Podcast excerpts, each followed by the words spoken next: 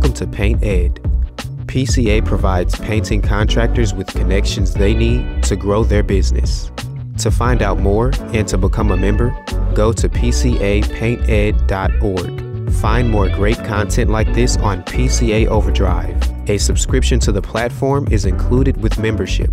For all you non members out there, sign up for our free trial. PCA Overdrive is available on the Apple Store and Google Play. Welcome to Advice from a Young Tradesman, Season 3, Episode 5. I'm your host, Noah Cantor, and I am really excited to present this episode. This one has been a long time coming. Tyler Tilton is one of the owners of Green Mountain Painters in my local market of Burlington, Vermont, and we actually recorded this one in person in my new house, which was fun. Tyler and Green Mountain Painters may have gotten on your radar last summer when they started posting some really fun Instagram lift content on some really wild exteriors uh, near the end of the season there. But there's a lot more to him in this business that stand out to me, and we get into that for about three solid hours. Tyler and I only started talking around this time last year, and we immediately bonded over our nerdiness about stain grade exterior work. And from there, I got to know him more and learn more about his business. And as you'll see, he is a fascinating and brilliant person. Green Mountain is a really unique business on so many fronts, and we will get into all of that right after thanking the sponsors. A big thanks to Armstrong Clark for underwriting season three. If you are into stain grade exterior work, this episode is a treat because you will hear Tyler and I talk at a high level about what's different with this kind of work, particularly in how it's sold, how expectations are managed with the client, how squirrely getting a nice looking substrate can be, all of it. We also tease apart a concept that he came up with that I really like the question of are we selling a process or a fixed like end goal outcome or result which applies really well to this stain grade work. It's a great way to think about it. And if you are thinking about all of this at a high level and doing this kind of work you need to be using armstrong clark. It is in its own category. There is nothing else like it. Tyler knows it. I know it. An exterior season, season is coming up. So if you haven't experienced it for yourself i would urge you to give the company a call, check out their website. They have amazing resources. Order a sample kit, familiarize yourself with this great brand, and be ready to hit the ground running in, for your best exterior season yet. Check out their website. Again, their socials. Ask me. Happy to field questions on this front. And another thanks to the PCA, the Painting Contractors Association, for underwriting season three as well. Tyler and I also touch on the importance of being part of the broader industry and having community in relation to growth and expanding horizons. And the PCA is an amazing collection of the best and brightest minds in our industry. Fun fact the first time Tyler and I met in person was when Nick Slavik came to town on his East Coast Masters Class tour, which was facilitated by the PCA. And me, him, and Slavik went out to dinner one night, and the next day was a Masters class. It was awesome. Now that COVID is done and the PCA is doing more and more, there will be more opportunities like this going forward. So pay attention to the events, be willing to travel, and also be willing to raise your hand and put something together in your local market. It is worth it. Check out the PCA and all they have to offer. You will not regret it. All right, that is it. Here is the episode. This is a long one, but a good one. There was so much to get into, and we cover a lot of bases. I hope you enjoy. But that's the weakness of no or low code platforms is you're not in charge of the source code. You're basically it's it's like another level removed. Um, you know, programming languages are already a level or two removed from computer, you know, base basic code, right? Mm-hmm. You know, if you're coding in something simple like HTML or JavaScript, like that's already basically a graphical. Simple. Simple. You know, it's all but even though it's text, like that's just an interface with how it's how it's doing that. And the no code software that's coming out is basically just imp- another level of coding on top of other levels of coding. I feel like this is an interesting segue, or like like what you just said is a great segue, and like a, a, a hint of where we're going to go in this episode, because you're a painter talking and you probably just didn't sound like a painter talking. People are probably like, "Did no one have Jason Paris on again?" But like, like, and okay, painters should yeah. do this. paint Painters should be in charge of their own. And that is why you're here right know. now, because you're an extremist painter on so many fronts, and I mean that in the best way possible. Um, Tyler Tilton, we are sitting in my relatively new house in a hole in the wall that I sawed last weekend that I have a small table on. Um, we can call this the pass through sessions or something. What do they call this? The breakfast breakfast nook, breakfast pass through. It's Um, really great. It would be Yeah, it's Uh, cozy, right? yeah, Imagine if this cozy yet open. Yes, that's Plenty the of concept. natural light. Yep. I have Holland lac samples on either side of us Mm-hmm. because it's untrimmed. We're looking at raw two by fours.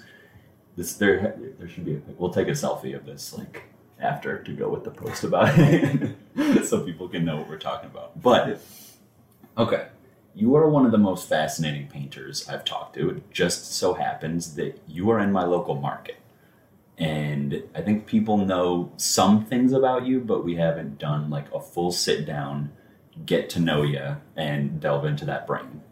And that's why you're here today. So Okay. yeah, thanks Well, for I showing up. appreciate Yeah, and you you seem to talk about all this stuff like it's kind of like par for the course for you, and everybody should be doing it, which is what is so fascinating because you do so many things that none of us, very few of us, do or even think about. And we're gonna get into all that. Um, I think it's worth just talking about what kind of work you do and the environment that we're in because we're in a unique market i think and you have created very unique solutions to the problems and challenges and realities of our market Sure. so 30000 foot view what does your company do Well, at this time, we're exterior only, which I know can sound very weird to people who know what it's like to be a painter in a northern climate. mm-hmm. Um, but uh, it's really evolved over the course of, you know, decade and a half plus. Um, that there's a niche uh, that needs to be filled for specialization in exterior. Mhm. Um, we started out like most painting companies trying to do everything. Um, painting inside in the, win- in the winter, painting outside in the summer.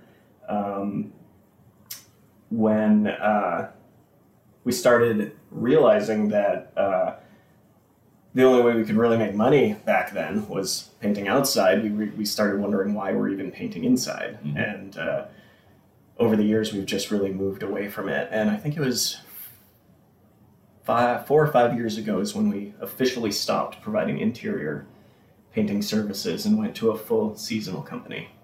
which makes so much sense on a lot of fronts, but also creates a lot of potential problems or things to be solved, right? Because we all need to make money in some way and sustain ourselves for these, you know, somewhat. These are relatively long winters compared to the rest of the country, so you know, there's a whole lot of little micro challenges and, and things within there. But like, let's let's talk about too the types of work, the type of work that you guys do really well. We have really unique challenges in this market. You you're not doing, you know, seven to eight year repaints on Hardie board color changes on on you know identical homes in neighborhoods that just sprawl and sprawl and sprawl. You guys do, you know, three story gabled Victorians with lead falling off of them and and Right. just crazy soffits and you know twenty feet apart from the next house like. We can do that. We do um, our share of Hardie board cookie cutter houses. They do come out over our desk and um, Would you have to do half of what you do though? What, like, would you need all the I lifts and everything else? Okay. Yes. You think so? you know what I will say about that. I do, and All we'll get there. We'll but get there. realistically, you guys are built around some of the hardest jobs that an exterior company could be tasked with doing. yes, That makes the rest of the stuff cake, right? in many ways, yeah. Yeah, yeah. You get you know some two story ranch thing with a perfectly flat yard around it, and that's Mhm. you know. So Yeah. yeah, just like just to center this around the highly technical work Yeah. that you do seasonally, and I want to kind of go down the rabbit holes of, of what what you've had to do behind the scenes to make that possible, from the the labor to the technical systems. Um, let's just really quick let's let's get a sense of, of the history of, of you and your company. How did it come to be? I know you have a partner in it. What's what's the the trajectory there? Uh, yeah, um, started in 2005. Um, my partner actually was the one who had the idea because he had painted for a local painter Mhm. in college. And uh, he said, you know, the pitch was basically, hey, we can paint a house in like a week and charge like $5,000. so let's do that. We'll make a lot of money and then we'll go into real estate and make millions. And believe it or not, that was the plan. Okay. It was like a five year plan. Mhm. We'll paint houses for five thousand dollars a pop, roll in money, buy real estate, and move on with our lives. Mhm. But um, neither of us, my partner or I, do end up really able to do anything kind of like halfway. So of course we decide we're going to build a great painting company, and we start doing work um, way harder than you think it would be Mhm. starting a painting company, especially in the conditions that we had back then. Um, my partner took a year off early on. Uh, I forged ahead. He came back, um, and we slowly developed this painting company into what it is now. Um, it took way longer than it should have. Um, due to a lot of typical head trash, you know, all that stuff. Um, but we uh, we the kind of like what you're saying about the nature of the market here. It it it took a while for us to realize what a weird market that we live in. Mhm.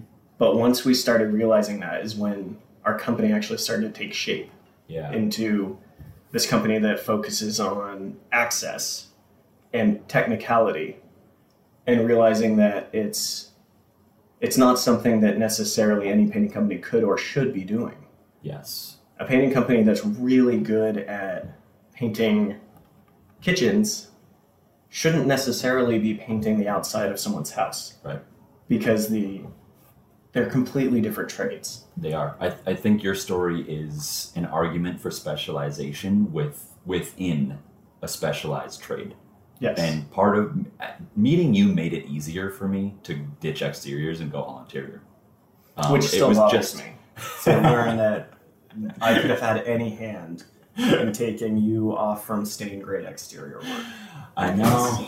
if if your hand could tame the weather, then then that's fine. But I, another thing to note here too is that your the trajectory of building your business pretty much happened without any sort of industry connection or or looking much outside to the broader industry until what like last year Yeah. ish. Yeah. Yeah, so- very isolated. Yeah. And uh, um, it definitely was eye opening to realize this this all existed. You know that there was this community of of people out there who were really incredible, doing Mhm. incredible things, and and putting the stories out there. Um, that was very eye opening, and it was it was lonely for a long time. Yeah. You know, just kind of grinding. Yep. Um, so it is kind of nice to have uh, you know showed up. I did participate in the old days uh, with uh, the deep dive into like paint talk. Oh yeah. You know, back when I started the company in 2005, Yeah. 2006, 2007, hmm um, a lot of uh, I wasn't a painter. I'd never painted. Mm. I just had the drive to do it the best way possible. So, um, and I've always had the the urge to just learn stuff. Mhm. So I took starting a painting company not necessarily as a oh I've just got to go paint. It was I've got to learn this industry and I've got to learn how to do this. And so I really immersed myself in what was available online Yep. that was being produced by the industry at the time, which was abysmal. The PCA was a joke back then. Yep. Uh, there was no communities Was that existed outside of like Paint Talk, and even Paint Talk was eighty percent. You just had a you had to have a really good filter yes. to play on Paint Talk. I've talked to, to ZK about that too, because he came up isolated in a silo, frustrated at that platform. But like, I think he, he used that exact word. You have to sift through a lot of nonsense Mhm. and and and yell at. But it's there to be. It's To there. be honest, it's to there be if you can find it. That's how I learned soft washing and stain Yeah. grade stuff. That's Yep. that's it. Um, Yeah. but yeah, no, frustrating place to be. Yeah. And then And so once I think the the thing is is once I after like maybe four or five years, um, I probably became a decent painter. Mhm. At which point I unplugged from those resources because I kind of knew what I was doing. Yep. And focused on running a business mhm. and uh, you know to varying degrees of success. You know, we have. If you look back over the annual sales, you know we have a nice upward trajectory each year. We do a little better than the past, outside of like one year where it's just a weird year. Um, so there's that, but it shouldn't have necessarily been that. Like we could have, you know, if I had been more involved with the community, if I'd stuck around Mhm. for the community that developed in the you know six six plus years that I uh, didn't go online at all with regards to like trying to learn painting. Um, I think I could you know we could have just done a lot more sooner sure. Because it's an incredible resource. It is, but it's it's understandable why you checked out for so long too. I can totally relate to that. Yeah, and And it wasn't until you reached out. I think you called me, or Yeah, because my realtor told me about you, and then I was like, "Yeah, I've seen the trucks. Like, I recommended you guys for years, just because every time I drove past a job site, it just looked like the tightest operation." And I was like, "I was like, I don't. They they probably don't we suck." Yeah, Based like on don't- these drive-bys of job sites, I've never talked to these people, but they probably don't suck. yeah. Um, but yeah, I was curious. But yeah, Yeah, and then, And you put me on the podcast scene. yeah. I listened to a few podcasts. The first time we Eyes met, open. was going out to dinner with Slavik when he was in town.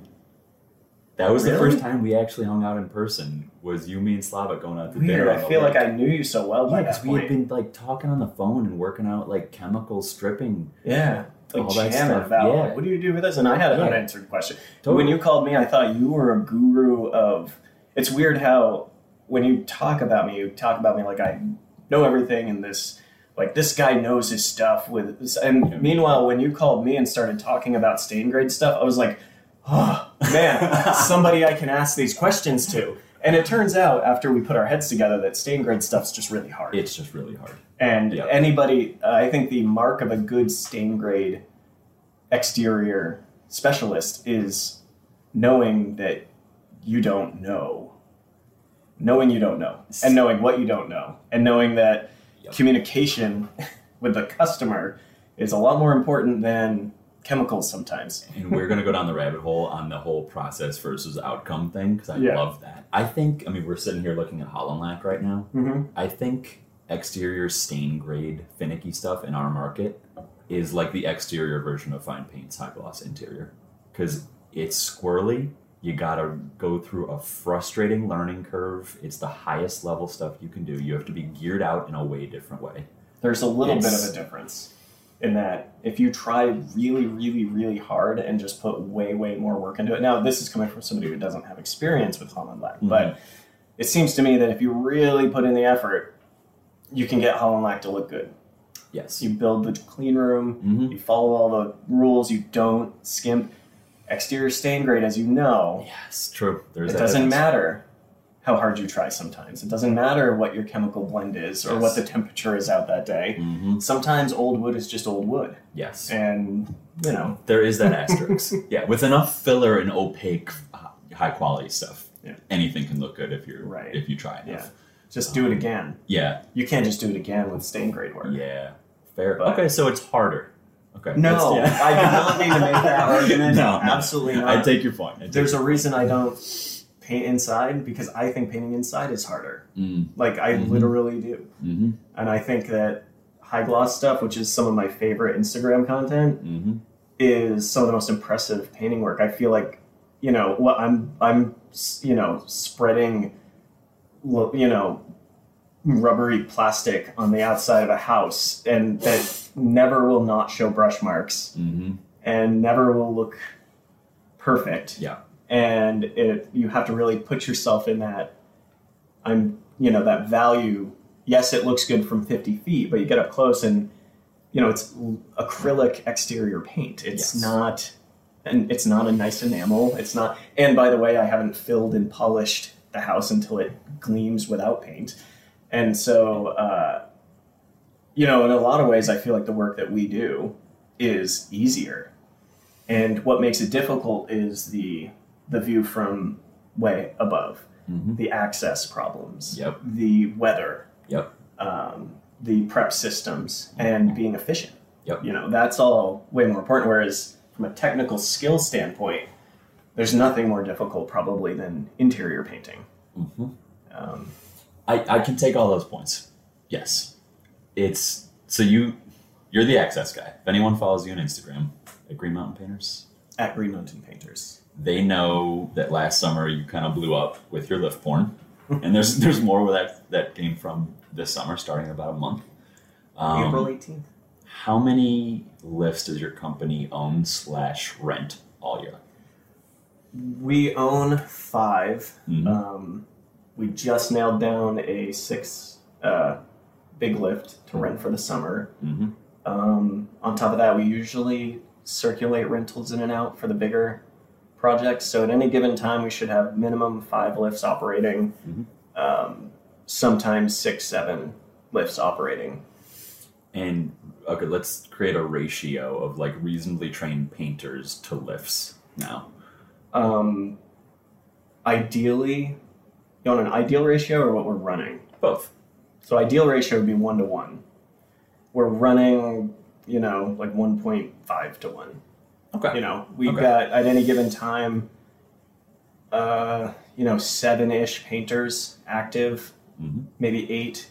Um, if you're counting uh, just the ones who are actively painting, not me, Mhm. because I'm not painting all the time, not uh, our two carpenters, you know, who, who use lifts for some stuff, but um, most raw on houses is down low. Mm-hmm. Um, so, you know, they're not using the lifts all the time. So usually it's primarily the painters using the lift, and we'll usually have, you know, seven or eight painters, seven painters ish Mhm. active at any one time. So Okay. ideally we'd have seven lifts. And that so that ratio is unique, but it's part of the secret sauce. And you know, you have very strong opinions about you know paint company access. Yeah. Yeah. Do you want to you know condense your manifesto? Condense the manifesto. uh, well, it was said we, um, my partner and I, uh, in a meeting a couple, several years ago, when we were first cracking the lift nut, Mm-hmm. so to speak.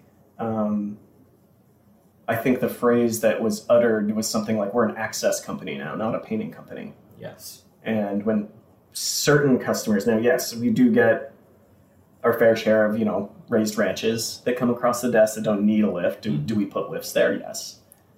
Yes. Um, but anybody who has that specialized project downtown Burlington, three stories, 20 feet away from the neighbor, uh, weird back dormer that nobody's painted in 50 years. hmm Uh, yeah, we've got a specialized lift that we can tuck in and get set up and, and do a paint job on, on that as if it were ground level work. Hmm and that's a unique position to be in and that is uh, this in, in many ways the service we provide to some of these customers is quality paintwork on stuff that hasn't been able to be quality painted hmm in decades because you know the last time it was painted well was when painters were making you know $1.50 an hour and you could afford to pay somebody to erect a bunch of wooden scaffolding and climb up and paint a dormer. Hmm and now that would be infeasibly expensive, so nobody paints those places. Yes. And uh, if you can put a hundred thousand dollar piece of equipment there, it now costs pennies on the dollar to paint that stuff. Mhm. So you have this barrier still, hmm but that barrier can be spread out. You know, Yes. so. Um, but that's why it's important to understand. Sometimes it's not about the time that you spend painting something if it's hard to access. Of course, any exterior painter knows that access is what defines an exterior estimate. hmm Um, it doesn't matter how big or small the house is. You know, that any house of any given size can cost X or X times ten, depending on, and if it's the same exact house, and depending on if it's uh, you know perched precariously on the side of a mountain or in the middle of a big field. hmm So um, the uh, the power of access and like what it does to a company that specializes in exterior painting, or really any trade, is uh, any trade that deals with outside stuff. Yes. Um, it's something that doesn't get enough uh, recognition, I think, sometimes. When you put it like that, it sounds so common sense, right? Like bring the ground to whatever level. Everyone's more comfortable there. The better work gets done. Just the, the way you can physically brace yourself and do the best kind of safe quality work is just a different animal based on uh, compared to a ladder. If, if a ladder is even possible in some situations, Right. it is always less safe, just at a different scale. Right.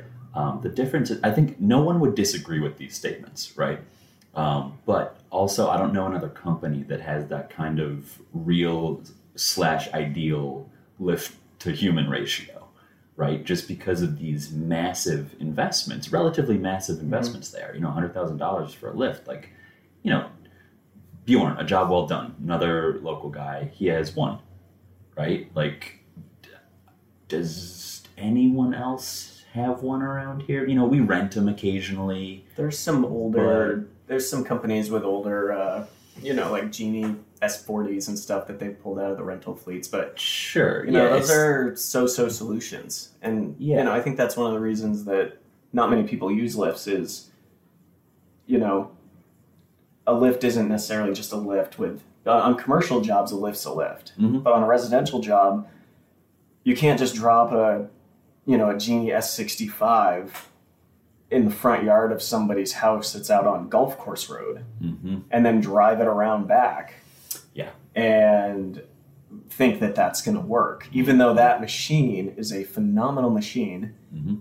with great access potential. You need a site that can support it. Yeah. And so, a big problem with lifts, I think, in the residential trades is that when most people think of lifts, they think of those big, uh, heavy 24 to 45,000 pound genie booms or JLGs. Mhm. They're like, I could never, I have to pay somebody to haul it around. I got to do this, I got to do that. And it's just not worth it. And Yep. how do you go out back? Yep. Well, that's where, you know, the lifts we own are the, you know, lightweight, outriggered, um, self drive. Tractor, narrow, Small, width. They, yeah. they can fit through a, a wide gate in the Yeah, backyard, yeah. and then get up and over their deck. Uh-huh. And we have them in, you know, we have five and they're, they're all different and they all have different strengths and weaknesses and they, um, uh, they all can do a different job. And so that's kind of the, you know, if you talk about when I talk about cracking the lift nut, um, that was a big part of it for our company was understanding that like no no lift that's on the market right now will do the job. Hmm and that's one of the limiting if somebody thinks about what if i put a lift here? A lot uh, and whether or not it's going to be good a lot of that depends on what kind of lift they're imagining putting there. Hmm so um, if you have access to a variety of lift types and capabilities then you can match your lift to the project and it becomes uh, it basically just kind of breaks the whole system. Sure. you just you get all this free action Mhm. so to speak. Hmm so. And so again, thinking back to that, like, you know, one of the many reasons what you do is unique and how you do it. You hit the ground running in April, and part part of that nut that you cracked is access is solved for you guys. You have to do a ton of production in a strong half of the year, and that's that's a key to it is having immense access benefits over your average painter who spends the winter inside and then comes straps a bunch of extension ladders to the van and gets going. Yeah. And you also another thing that you've said in the past that I like is you see lifts as employee retention and uh, like a benefit to your employees. absolutely Talk about that. i mean it's it can't be said more simply or plainly hmm um, i think that our use of lifts uh, you know we're stuck in we're l- let's back up a quick sec Mhm. um, we started to talk about my company it's seasonal right Mhm. and we have a motto of sort of of being we have a lot of mottos but one of them is sustainably seasonal Mm. right? And because we recognize the importance of retention, especially when you're doing high skill stuff. Yep. Because you don't have the first half of the summer to train the college kids and have Yeah. a new flock. Yeah, and You a hit the ground difficult, like that's a gr- that's that's a difficult way to run a company anyway. Mhm. Which you and I were talking about uh, before, um, where in northern climates, when busy season, everybody has the same cycle. It's slow in the winter, crazy in the summer. Everybody needs their outside painting done, and since it can only be done six months of the year, it all has to be done then. But there's not enough labor, and so what do you do? You hire this flock of college kids or this flock of high school kids Mhm. or whoever you can gather together. hmm You try to teach them how to paint. You're unproductive for two or three months. Then you have a really good July, Yeah. uh, or no, sorry, really good August, September. and then they're gone. Well, Yeah. really good late July and August if you've got college students because they're back in middle of August Mhm. usually. Mhm. Um, so you have to make all of your production, all your money in like a month. Some it of them just come is- back and are and then useful some of them come second back. season. Yeah, it's so you've got your that's the model. Yeah, Yeah. and it's rough. And I did this for, uh, you know, well over a decade. hmm And looking back on it, it's almost cringy realizing that, you know, having a second year college kid be a, a beating heart of your production machine is Yeah. a rough spot to be. Yes. Not no disparaging them, but there's only Yeah. so much you can learn in a single in you know in a single summer of learning and then you show up for a second year and if you're relying on that kind of employee to run your production hmm um, that's hard. Yeah. And so multi-year retention uh, for seasonal employees is critical. hmm Um, and how do you how do you set that up? Yes. It's a it's a tough thing to um, it's a tough thing to solve. And for us, circling back around, Mhm. lifts definitely play a big role in that. Um, in order to be sustainable, you have to have the job not break you yes. and working exterior painting off ladders breaks bodies. It does. It's indisputable. It's really hard on the body. You can do it infinitely in your 20s. In your 30s, you start to feel it. And by the time you're in your 40s, you probably shouldn't be doing it anymore Mhm. if you're doing it the traditional way. Yep. It's just really bad for your body. hmm And um, if we are going to be attracting people who can see themselves doing this as a career, you can't show them a career that's almost guaranteed to break their body because Yep. they won't stick around. Yep. Um, so we look for ways to show people they can do this year over year hmm and not have negative effects hmm on their lifestyles or their health. Yep. Um, so safety, you know, that's part of a bigger conversation about just like safety in the trades hmm and uh, common sense safety and uh, thinking about the well-being of your people in general.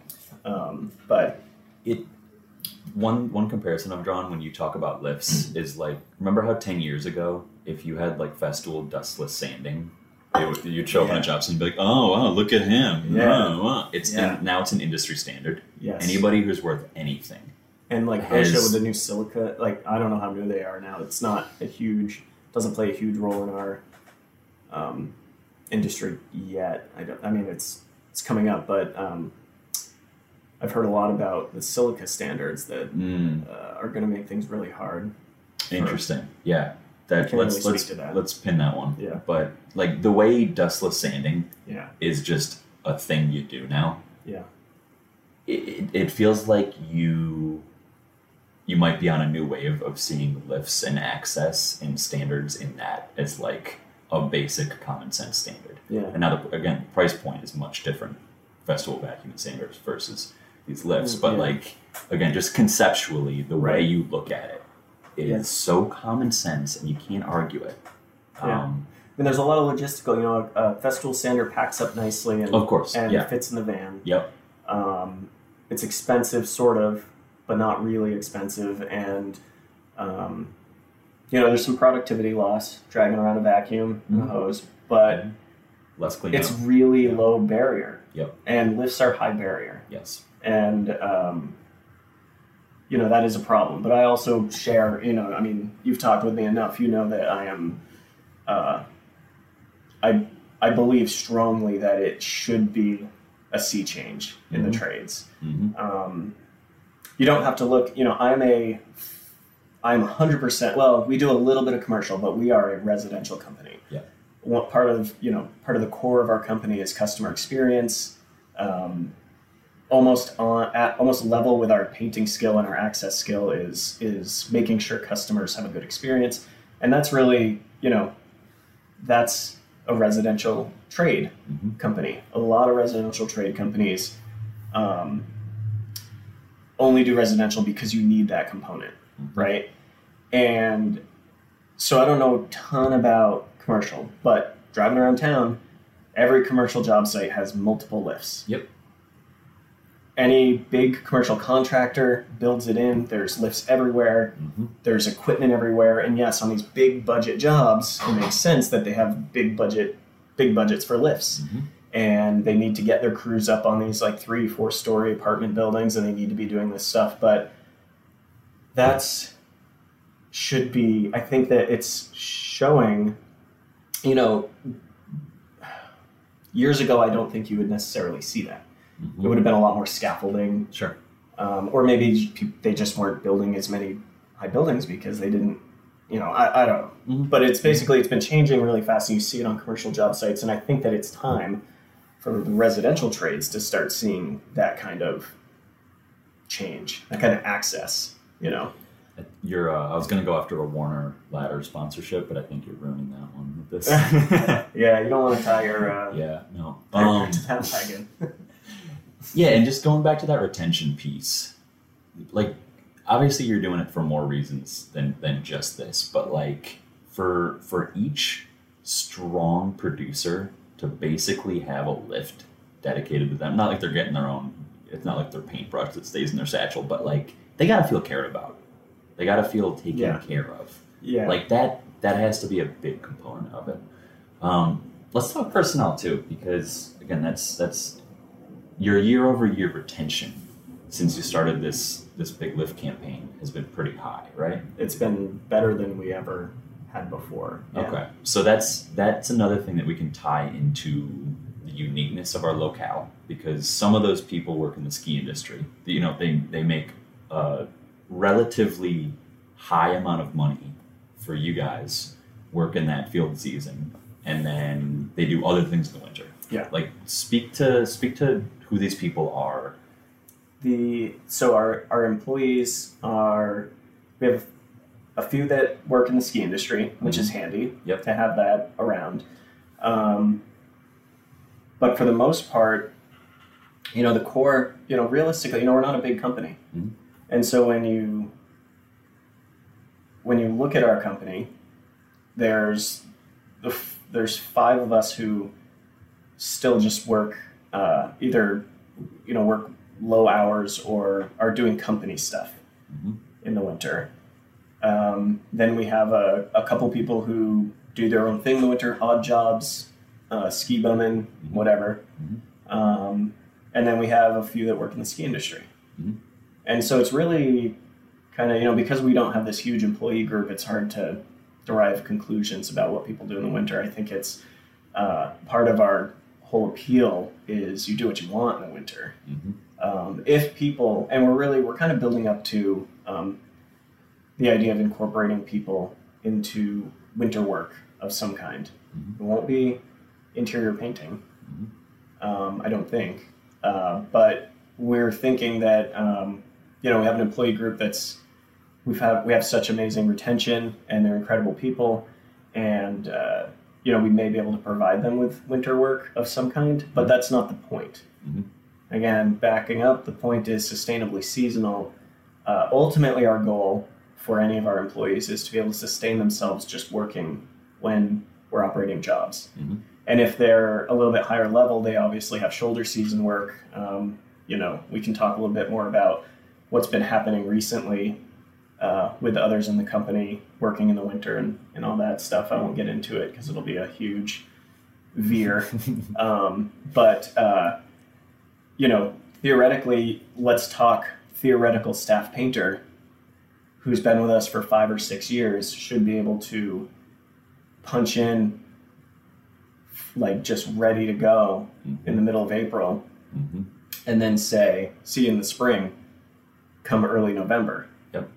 and theoretically we should be able to provide them with an annual income that supports a standard lifestyle Yes. um, and that's that's basically the goal. of sustainably seasonal and do that while not breaking them. You know, we're not working 60, 70 hour weeks. We shoot for 45 hours. Mhm.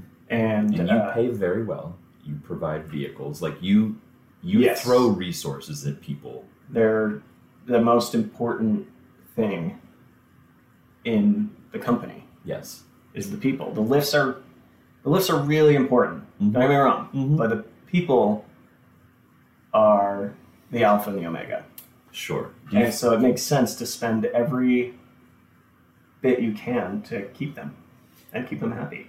Do you feel like the limited season, you know, the the the known end date of early November ish is also part of the secret sauce there? Because if you're doing the same thing really hard all year, year around, not terribly sustainable. There's no break. There's no temporary end to Yeah. it. You know, I, I think there might be something to that, like diversity of lifestyle, where they Yeah. know that they push through that season Mhm. they fill the coffers, and then depending on who they are, they might go be a lifty.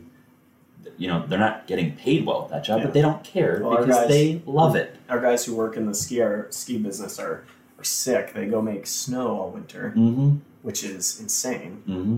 So I sometimes think that painting is their vacation, just because they make their money here, you know. But Sure. no, but just the stories are hilarious. Like I don't know why anybody would choose to go make snow, um, but they are special people. Mm-hmm. Um, for but for those listening in um, Nevada, what just quick, what does that entail to be a Making snowmaker? snow. To be a snowmaker in I, Vermont. from what I understand, you work twelve-hour shifts, often overnight.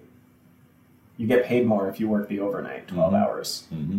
and you just go out up on a mountain in any weather and you break ice off snow guns and you set them up and you take them down and you expose yourself to all kinds of risk and danger and uh, so they pay you like a little over minimum wage and they give you a free ski pass and it's that's just how the industry works it's amazing So yeah, doing you know lead jobs on a lift for you might actually feel easier. It- uh, like the day to day, but there's a mystique about snowmaking. See, that's that's why I said these people are special, and I, I mean that pot like you know endearingly Of course, in, many yeah. ways. But it's just it takes a special kind of person to do that. But I mean, the temperatures that you get during the day in February on a Vermont mountain can sometimes be unbearable. Yeah, And to need to go out and do that in the middle of the night, regardless of condition, that it's it's exposed nuts. to like liquid water and snow guns and machines. nuts. Yeah, that you know, for again, a lot for the desert people out there. Yeah. you know, there are these giant pipes going up these insane mountains that we have, and to go up and service that, and to, yeah, you know, it's funny. I've, I've just sat on chairlifts and gone past all those. I've never given too much thought to who's actually doing it and when it happens, but Yeah, yeah, it's it's uh it's quite the job. yeah, So, but that's the kind of people that work for us, though. You know, kind of extreme, yeah, yeah, yeah. but yeah, and, And that that They get a lot out of their work too. Yeah, you know and there's something to be said about that. Mhm. you know people who can get something out of their work it's not just a paycheck hmm you know? Hmm um, but we also you know that's that's something we try really hard to understand hmm and then create a company that facilitates that you know? Nobody wants to just come to work and sling paint as a painter. Hmm you know you want to come to work and and feel like you're achieving something that has value. Yeah. you know taking care of somebody's home hmm um, using all the right equipment to do it right and not just you know climbing up a 40 foot ladder and taping a paintbrush to a stick and technically making that last bit of fascia white that's not that doesn't feel good in the hornet's nest up there Yeah. too. just take care of that while you're up there Yep, no yep, um, just dab it with paint. that doesn't feel good Yeah. you know and but it feels really good to be comfortably in a lift basket Mhm. with all of your tools and all of the means to do a good job Mhm. with that same bit of fascia Yep. at working level Yep. and you make it really good and you know it's going to last that feels good and i think our employees really appreciate that because they're not risking their lives Yep. to get paint on something that's hard to get at and they're not uh, not having to compromise the quality of their work because it's hard to get at. So, Mhm. you know, that's just one of those things where access and uh, and lifts just make all the difference. It's it's it's like a holistic. You know, everything about having a lift on site uh, makes things better hmm for an exterior painter. Um, Talk to about. You know, we're kind of jumping around, but it's Oh, fun. yeah. Yeah, there's Yeah. there's so much to get through. My That's brain, just gonna be. hey, I'm, I I'm right there too. I'm, Yeah. No, this this is a me thing. There's just so much. Um, let's talk about the silos in your company, um, because the way you you've had responsibilities and kind of departments segregated is interesting, and that's also blended over the past six months, really. So let's. A year ago, what did it look like, and then we'll kind of talk about how it morphed. yeah, a year ago, I mean, we couldn't be more different today Mhm. than we were a year ago. I mean, we could be. We could be an interior painter, but um, the we were highly siloed Mhm. for years. Um, my partner, more or less, uh, became highly specialized at handling any RRP lead based stuff, um, and so I would, you know, he would be in charge of kind of getting those done. Um, I, being me, would do all the weird. We called them special projects, but you refer to them as stain grade. Mhm. Sometimes the stuff that almost no one else no is one else capable or wants to willing or to can touch. do, and the stuff that actually you know takes you know the stuff that takes uh, an immense amount of brain power to try to do right, Mhm. even if there's no way to actually get it done Yep. nicely. So Yep. I would ha- I became more and more uh, siloed into that type of work, Mhm. and then uh, sort of just sustaining the size of our company. We had other managers who. Uh, I don't want to say like we just you know put the vanilla stuff, but you know we'd have a manager who we'd trust to take two guys and paint house. Mhm. You know, just the uh, paint grade, average neighborhood house, and um, you know we'd all still be doing this. wasn't like a rigid silo system, but like we became extremely siloed uh, in in terms of like who did what and how. Uh, kind of how things went. And it got to a point where, you know, some of our guys just wouldn't even see each other for a whole month or Mhm. more, you know, because you've just been working on, oh, you know, like so and so's been working on Tyler's crew for the last month. Mhm. And, you know, so and so's working on that crew. And um, that was just the work, that's just the production end. Mhm. Um, the, uh, the rest of it, like running the company, was basically just all my silo. Yeah, you're the Um, big systems guy. You're the, the, Yeah. you're the systems Well, architect. systems, like, yeah, We've been through, we've iterated systems through years. yeah, and I especially want to talk about the difference in the past year. But like to go back to the silo thing, you're you're you're also relatively top heavy yes. compared to you know I think kind of that like the PCA industry standard kind of Yeah. way of thinking about it is like once you get four or five people, you can You technically take out, yourself out of the field, and you get four or five more, and then you hire a production manager, and Right. you get two more, and then you get an estimator, and it's all based on the fifty-five an hour industry. So Right. Like we know that blueprint, and you don't do it that way. No, and like even even in the past, we haven't done it that way, and that's where you know I talk about being highly siloed, but not rigidly siloed. Mm-hmm. It's exactly what you said. Like we're you know we're top heavy. Like we'd have we never had you know back when we were doing the the grinding, hiring a bunch of college kids and doing it. You know we'd have 15, 16, 17 people Mhm. running around in the summer, and Sounds like chaos. Oh, just Yeah. terrible, terrible. And so over the last like five or six years, you know, we've been a much smaller company, like ten people ish, Mhm. And of which literally at any given time, like six of them are managers. hmm So how do you run a company with six managers and four staff painters, hmm right? Well, the managers paint a Yeah. lot. Yep. In fact, they're like the core of your production team Mhm. but they're also in charge. And so that that creates this silo. Like each manager kind of has this thing. You know, we had a manager who was like, who just was good at handling condo work because he just had a good good head for site management, keeping things tidy, talking to all the different people, Mhm. dealing with all the crazies you get in condos, all that stuff.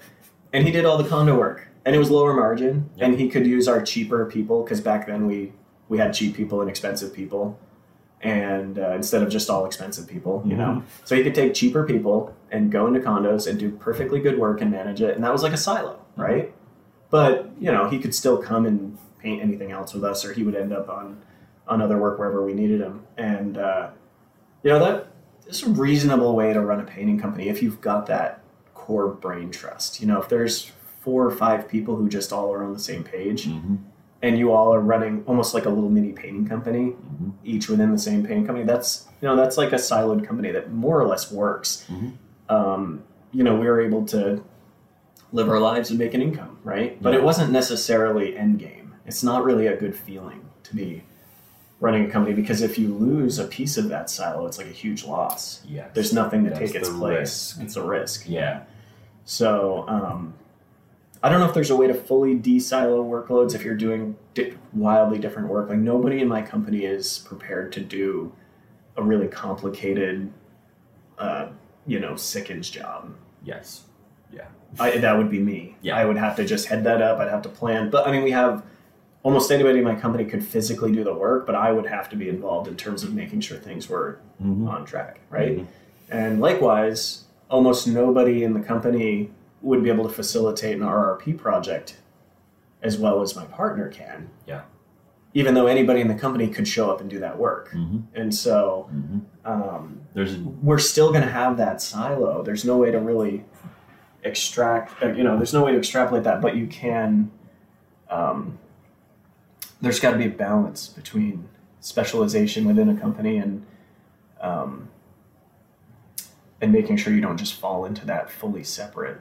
Yeah, yeah. I mean, it's Uh, you. You've acknowledged the potential downsides there, but I think again, just that you're all having everyone have not everyone, but having more people have a higher degree of ownership Mhm.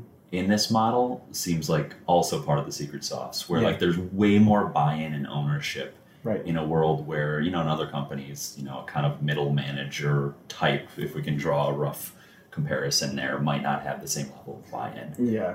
but your people do it seems Yeah, it takes a lot to get people there. Yeah. Um, some people snap right into that role. mm-hmm. Um, other people really have trouble, even if you present them with an art. Uh, if you present them with the concept of, "Hey, we really value you. We want you to take ownership of this job.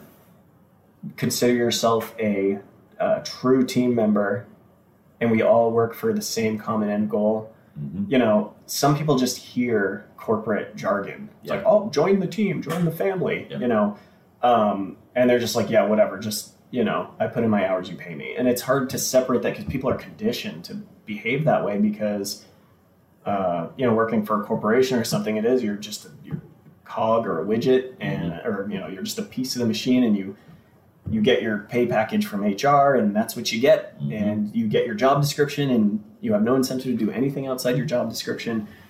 It's it's hard to break people of that if that's their mindset. And we have we have some people who we've you know had to work you know who've who've taken longer to come around, Mm-hmm. um, and we've got some people who just snap right in and take ownership and are like, yeah, yeah let's do this. Like Mitch, right? Oh, yeah, Like, Mitch. you- like one of your more recent hires that was a recurring college kid, Yeah. right? Is Yeah, he worked for us uh, while he was in college. So you kind of groomed him, but then he came from the corporate environment, right? And Yeah. he he sees it. He is yeah, he is thinking owner level about what Yes. you guys do. And yeah, I've only met him once or twice, and that's very apparent and Yeah. very impressive. and uh, So you are poaching from the corporate pool, and he he could have he has the brains and charisma to go be climbing a corporate ladder, oh yeah, I mean, but he doesn't was, want to. Yeah. He wants to work for you. Yeah.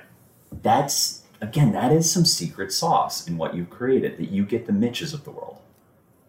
Yeah. Most painting It's- companies can't hire a Mitch and get them excited and have buy-in, Well, you're just gotta, yeah. I mean, right? it's, Like that's just a fact. it's it's true. You got a Mitch. It's uh, you know, y- yeah.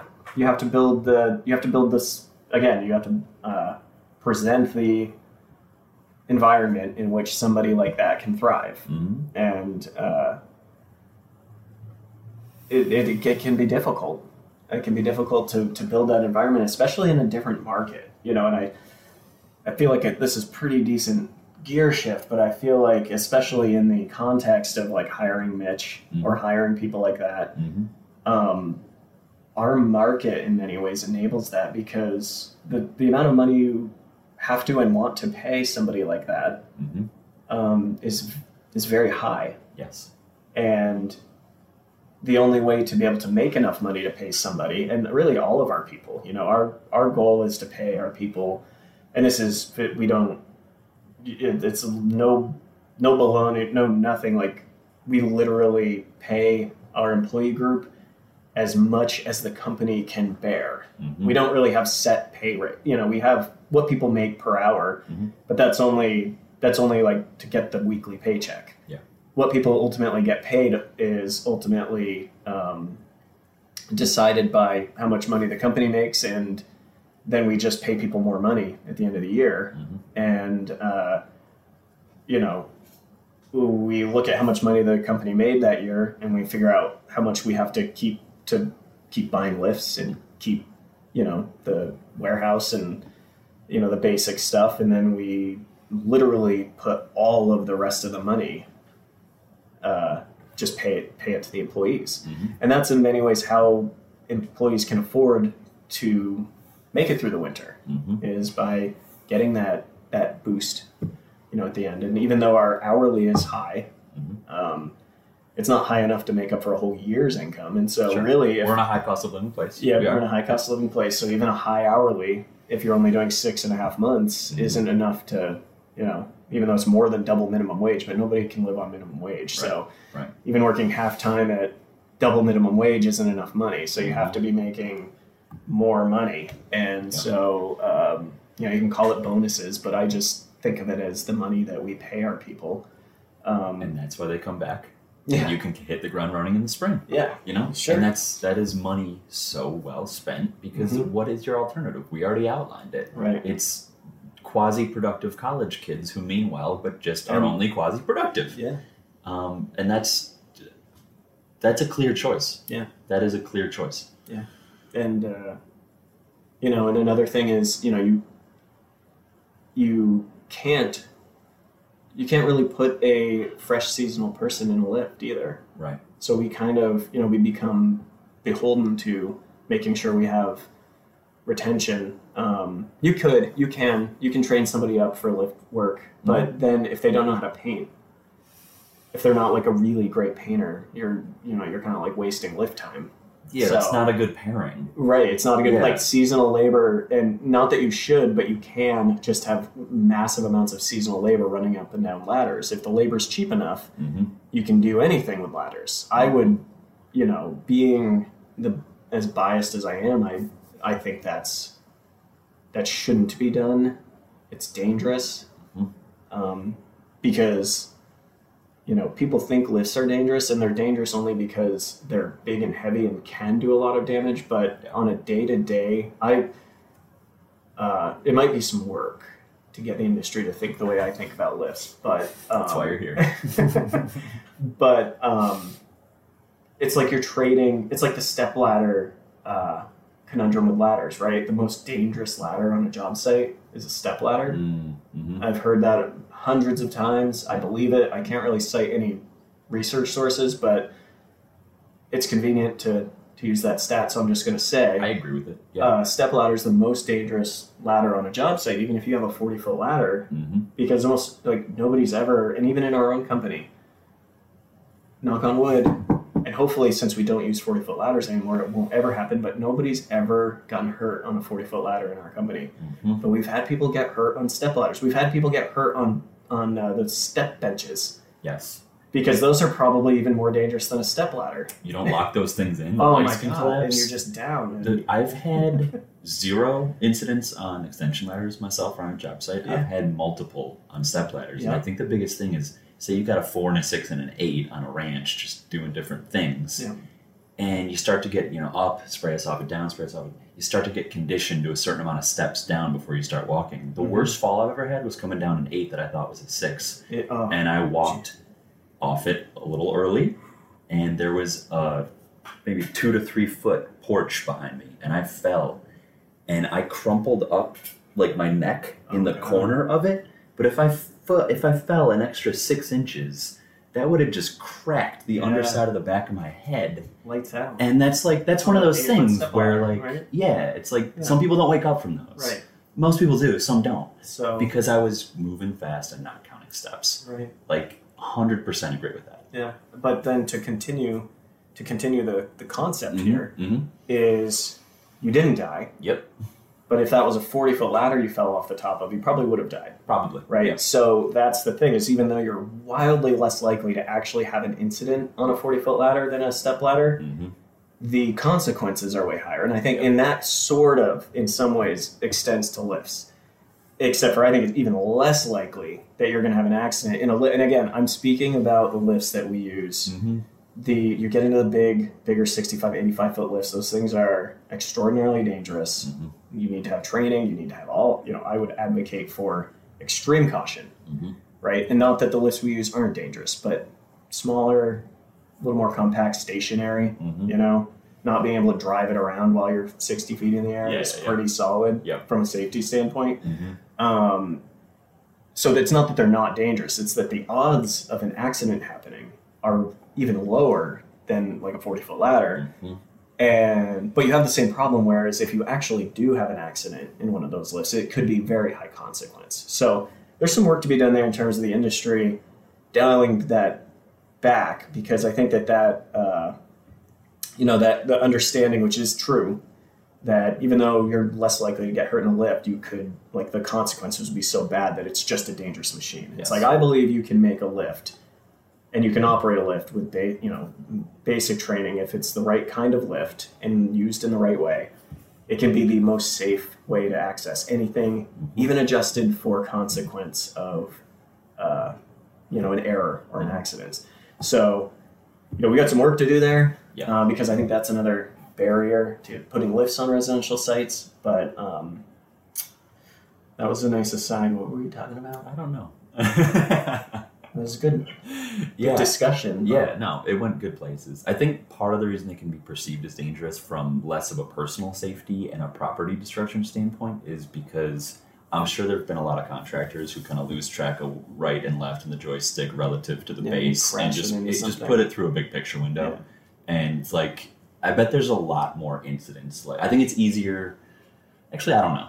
This is a feeling. Well- but like relative to a ladder, sure, you might lose control on the way down and drop it somewhere. Usually that lands in the yard though. Mhm. But one rotation off if you're in a tight situation, those things are powerful enough Yeah, to smash and- right through a window. keep in mind that uh, the way that you know when what when are when are residential contractors using lifts right now it's when they've got the thing that's 40 feet up and 30 feet out up and over a patio or some sunroom addition and it, it was difficult to put a lift there and it's difficult and so they're using lifts in situations where they're usually maximizing the capabilities of the lift which amplifies the risk of something going wrong. Like you said, you you know, if you're only 10 feet away from the lift and you accidentally go left instead of right, that's zero consequence. If you're out at the end of a 65 foot boom, Mhm. fully extended, and you jam that lever left when you meant to go right, the consequence is much higher. Yep. And so, right now, you know, people's experience with lifts are when they're in a situation that needs a lift. Mm. And situations that need lift need lifts are dangerous. Mm. And a big part of what I talk about with lifts are that um, yes, you need lifts for situations. You need lifts, obviously. Mhm. I mean, the industry's accepted that. Yeah. That's why rental yards exist. Yeah.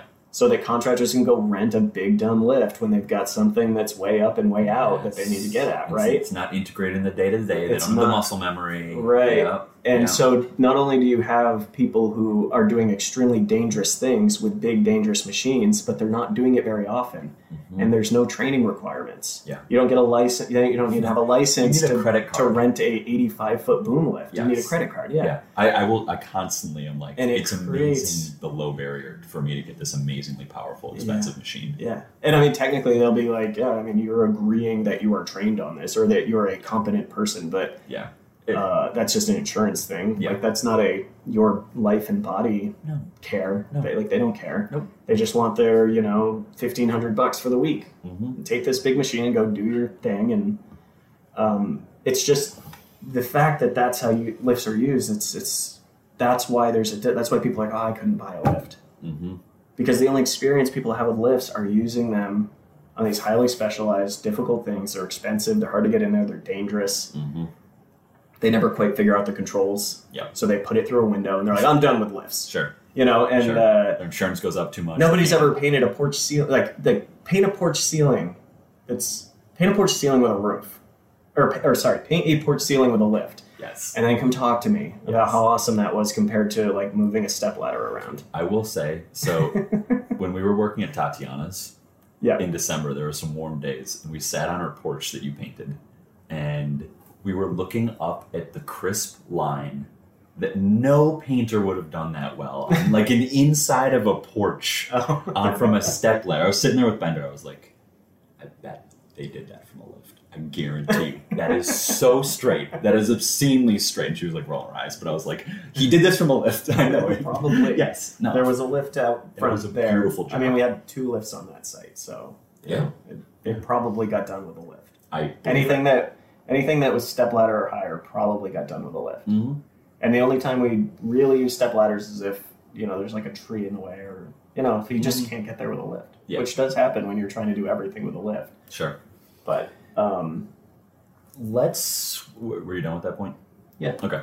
So, another interesting thing about your business. Um, whatever point we were the- talking the about one, at the moment. the point, yeah.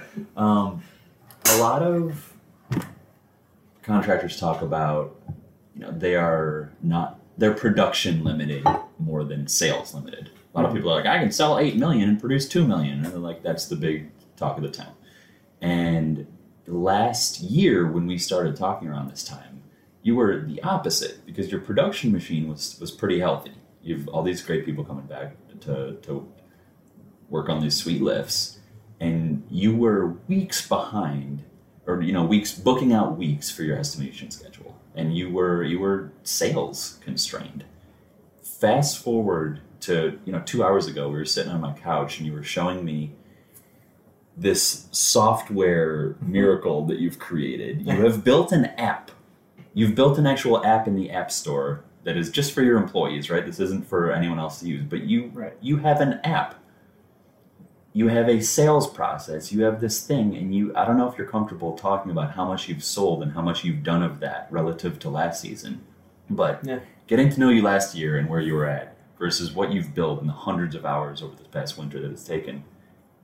I, like where do we even start there? Do, you- I don't know, Like, but we can start. We'll start back with last year Yeah. I did want to want to clarify Please the do. uh, the bottleneck there. yes. What was the bottleneck? because it's really important to understand. So, the bottleneck really was in um, my ability to balance uh, all of the field. You know, when you're an owner operator, it's always a balance between estimating. uh, You know, how much time do you spend selling projects, and how much time do you spend actually painting? Yep. Right. And we had a lot of various projects going on uh, last spring. I um, and on top of that, for years, my estimating system had been getting harder and harder for me to use myself. Um, it's fully customized estimating system. I do it and uh, I did it in, you know, I built an estimate form from scratch, kind of in like Publisher, you Mhm. know, and uh, I was finding that I I really wanted to be able to present estimates in a different way, Mhm. but I didn't have time to like do a whole new estimating software.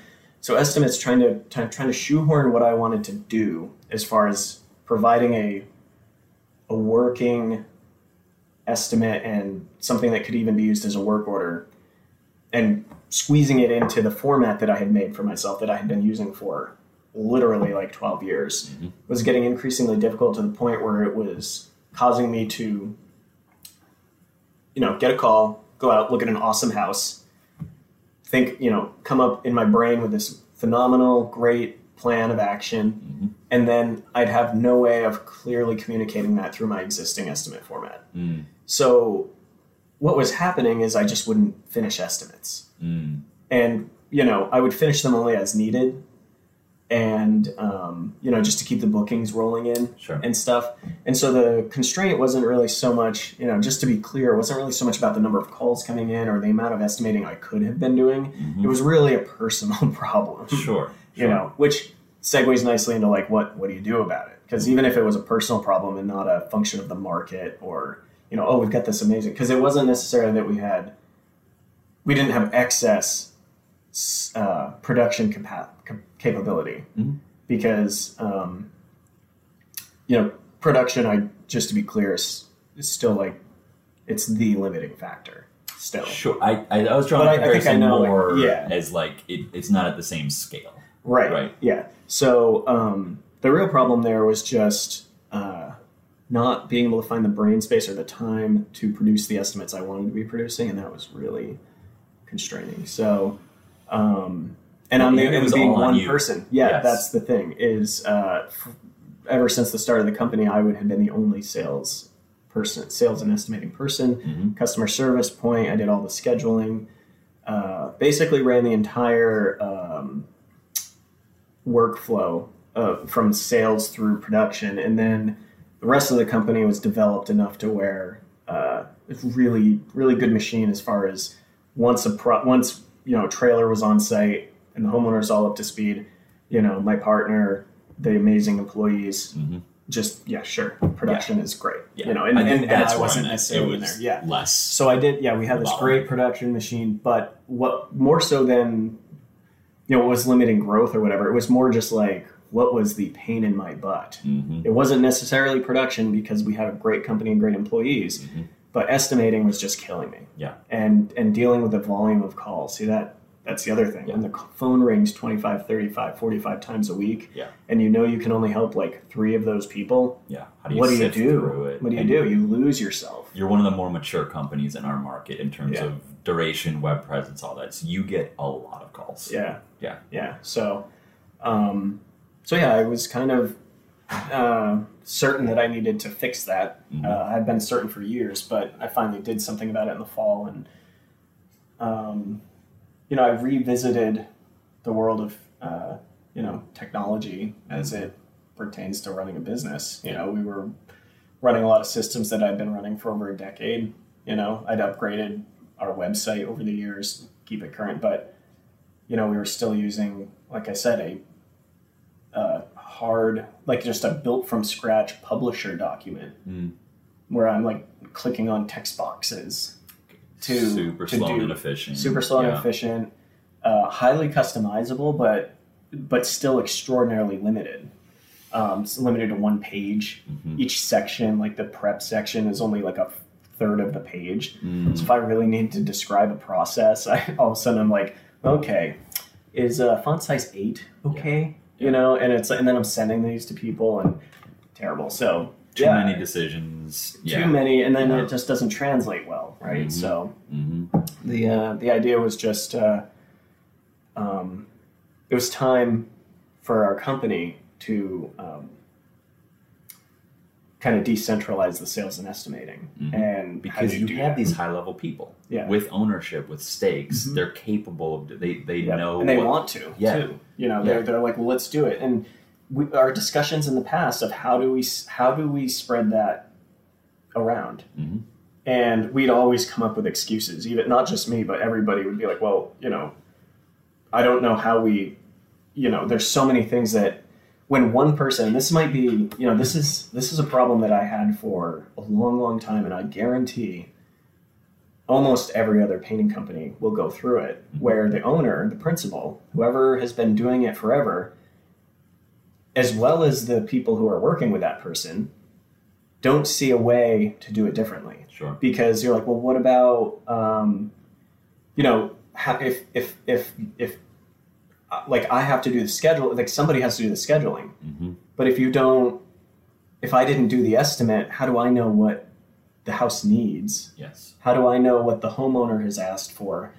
All of that stuff that goes into doing the on-site consultation with the homeowner, you know, puts into my brain what's needed for that job. So if they sign up, I just move them to the booked folder, and then you know, as I work through the summer, I can look through the book folder and I just see what each, you know, I'm like, oh, that guy, I'm pretty sure they didn't need to go till then, and this and that. And it, since it's all in my brain, I can just move things to the schedule, Mhm. line stuff up. But if you started to have multiple people doing estimates, you almost can't do that without some kind of infrastructure in place to then facilitate those sales onto an effective schedule, hmm especially when you're moving around specialized equipment and lifts. Yep. You know, as we were gearing up the lifts, it almost looked like it was going to be harder and harder for us to separate the single point of contact Mm, because how do you know what lift has to go where? yes. You know, for the last three or four years, as we've been ramping up our lift ownership, it's just been me remembering where all the lifts are and where they need to go and just moving them around. So I mean, that's that is. I want to figure out a way to make this come alive in audio form because it's like I just saw the the techni- the the the app and software based as close as you can get to a replica of your brain in software and app form because all of that logistical and institutional and historical knowledge that you Mhm. have is now vomited out in this beau- beautiful Yeah. process And it's not and a ton of data, it's just data that has to work together. decisions. Uh, yeah. it's decisions at certain times and it's I, I feel like there has like i don't know like you should go and ask a painter and walk through the process or something just so people can see this just the start to finish thing. Like like yeah how do we make this come alive? Um so it's about it's it's like data in order to to you know zoom out the core of the problem was data availability Mhm. so our old system trapped the data in my head Yeah. and i'm a very unreliable person so i don't know how we made it this far but somehow there's a section of my brain that works well to uh, you know look at a folder full of project files and just dis, you know just remember enough about each job to effectively put it on a schedule Mhm. communicate it all to the people uh, a huge part you know you, the guy wearing the crown gets all the credit but uh, everybody in my company just being able to deal like just being able to take what I put forward and then run with it, right? So that's a big thing. It's like synergistic. It's almost like enable they enable me to just not just barely get there because they're so awesome, right? So um, the key is to take that data that's hidden in my head that's collected in only the way it can be collected by visiting the project ahead of time, doing the estimate, thinking like how I estimate projects is I paint the house in my imagination, Mhm. right? Because square footage doesn't matter on exteriors until you're ready to calculate paint. sure It's none of that. When you're figuring out how long it takes to paint the outside of a house, square footage is like a footnote.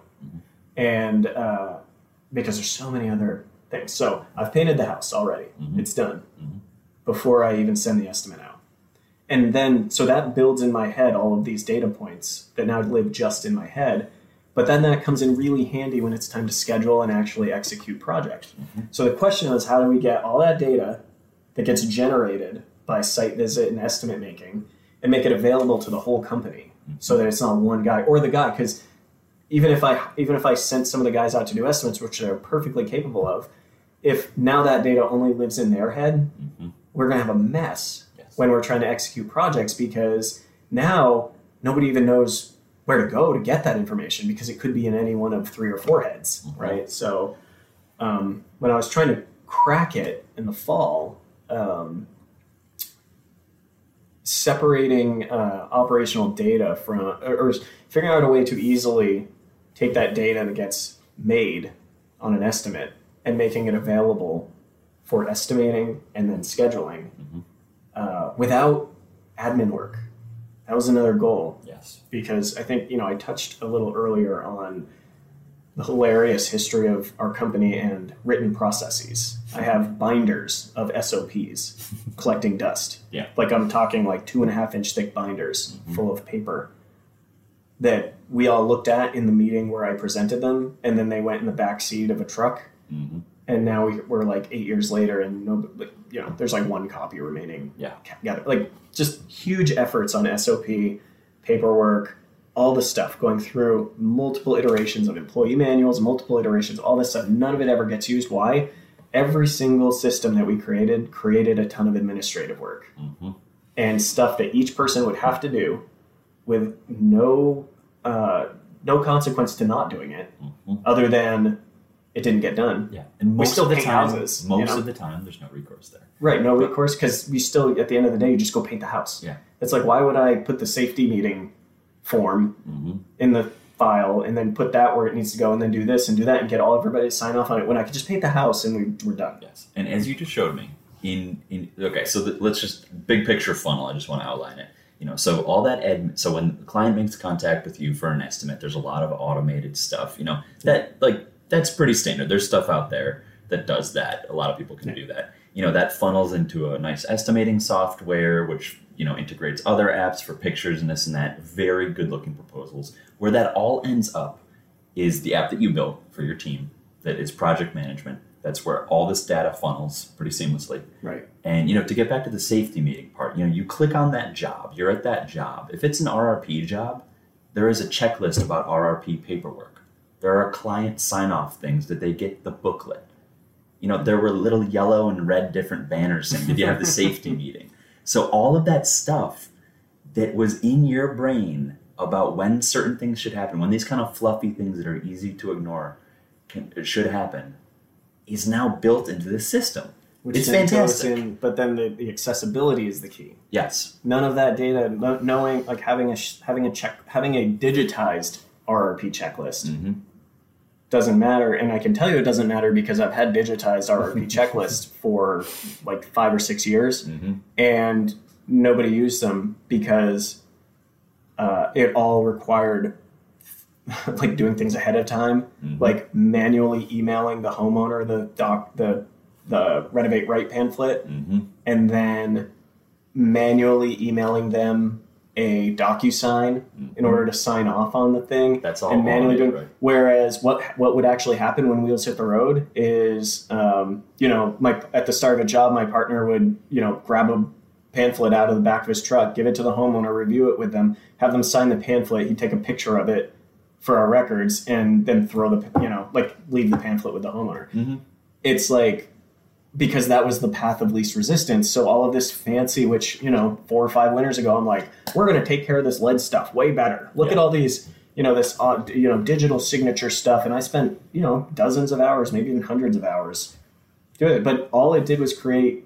It just put admin work in the cloud rather than uh, you know out in physical paper. But then when the wheels hit the road, the physical paper was the path of least resistance, so we reverted to that, Yep. and all that work was for nothing. hmm So, um, and a big reason for that is because technology wasn't quite there. It required you to be at your computer. Mhm. We're all on phones in the field. The software, the you know, the signature, the software that we were using didn't really.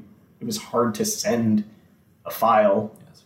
from your phone. It was hard to do that. You know, there was just there was barriers to the digital, but there wasn't barriers to grabbing the pamphlet out of the truck Yes. Yep. and so it didn't get used. Yep. And so when I again, part of the whole revamp this fall is like anything I make has to be accessible and visible to use. And how you make how you make sure it gets used is you make it necessary to use, Mhm.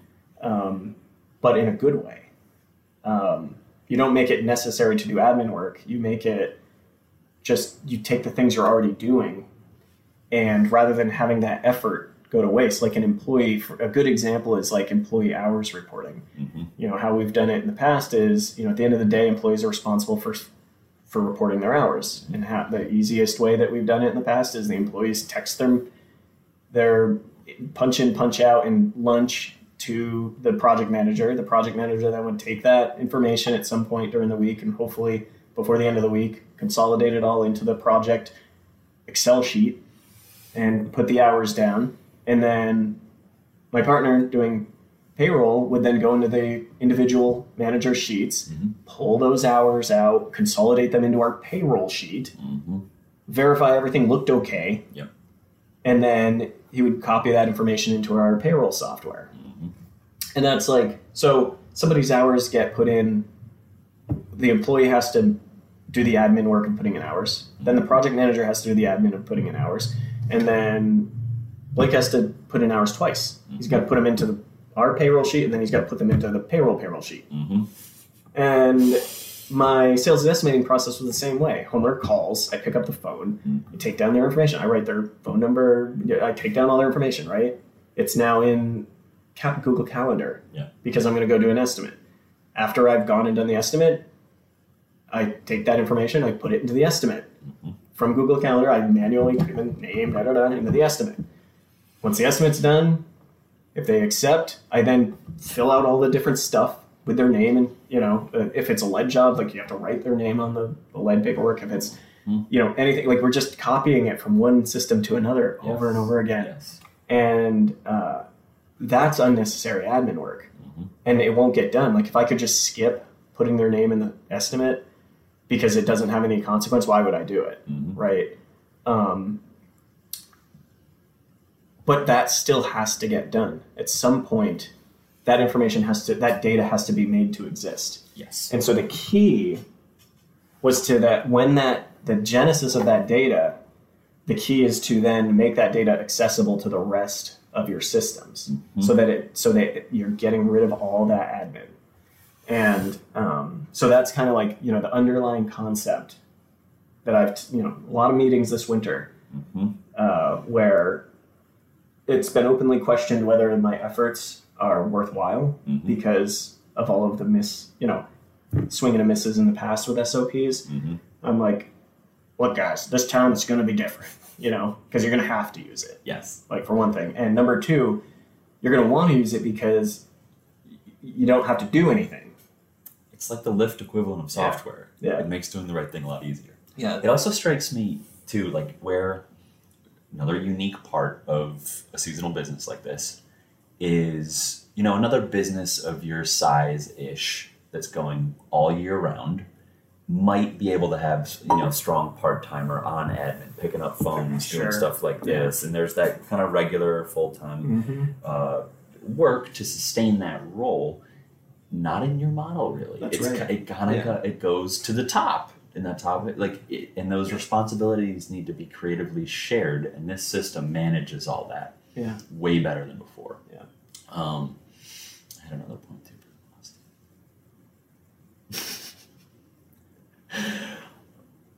I can just keep talking. Yeah, yeah. Keep keep doing that while I think. Keep, keep talking. yeah. Yeah. Um, yeah. The, Oh, uh, I found it. I found good, it. Yeah, good. But it's. I think we should note too. It's you know because this sounds like we could just be talking about you know future benefits in the field, but it's late March right now, and you're already sold through near the end of the summer, and you haven't done most of those estimates, right? Like talk on that. The Um, system's sure. already bearing fruit. Yeah, yeah. It um, that was funny though when you were like, "Look at all the time it's saving." I'm like, "Well, it hasn't saved me." much." He's like, uh, Yeah. You've already sold your almost almost your whole summer, and Yeah. how many estimates did you do? Yeah, it's true.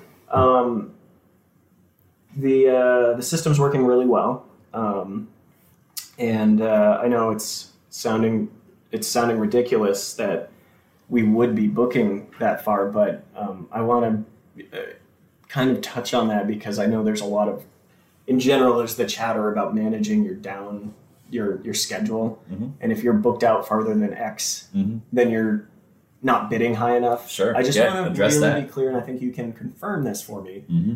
Um, if we charged any more, it would, and and and I mean that after years and years. I just want to say this carefully because it's very controversial. Sure. now.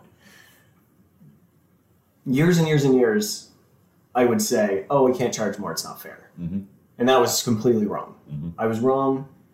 Everybody who says that's wrong, the, mar- the the price of painting is whatever the market will bear, Mhm. generally speaking. Sure. And I, I firmly believe that. And I want to be clear that that's my belief. Mhm. That being said, we can't really charge anymore, or else it wouldn't be fair Yeah. Okay. Be- right now. Mhm. And our estimate hit rate is way too high. Mhm.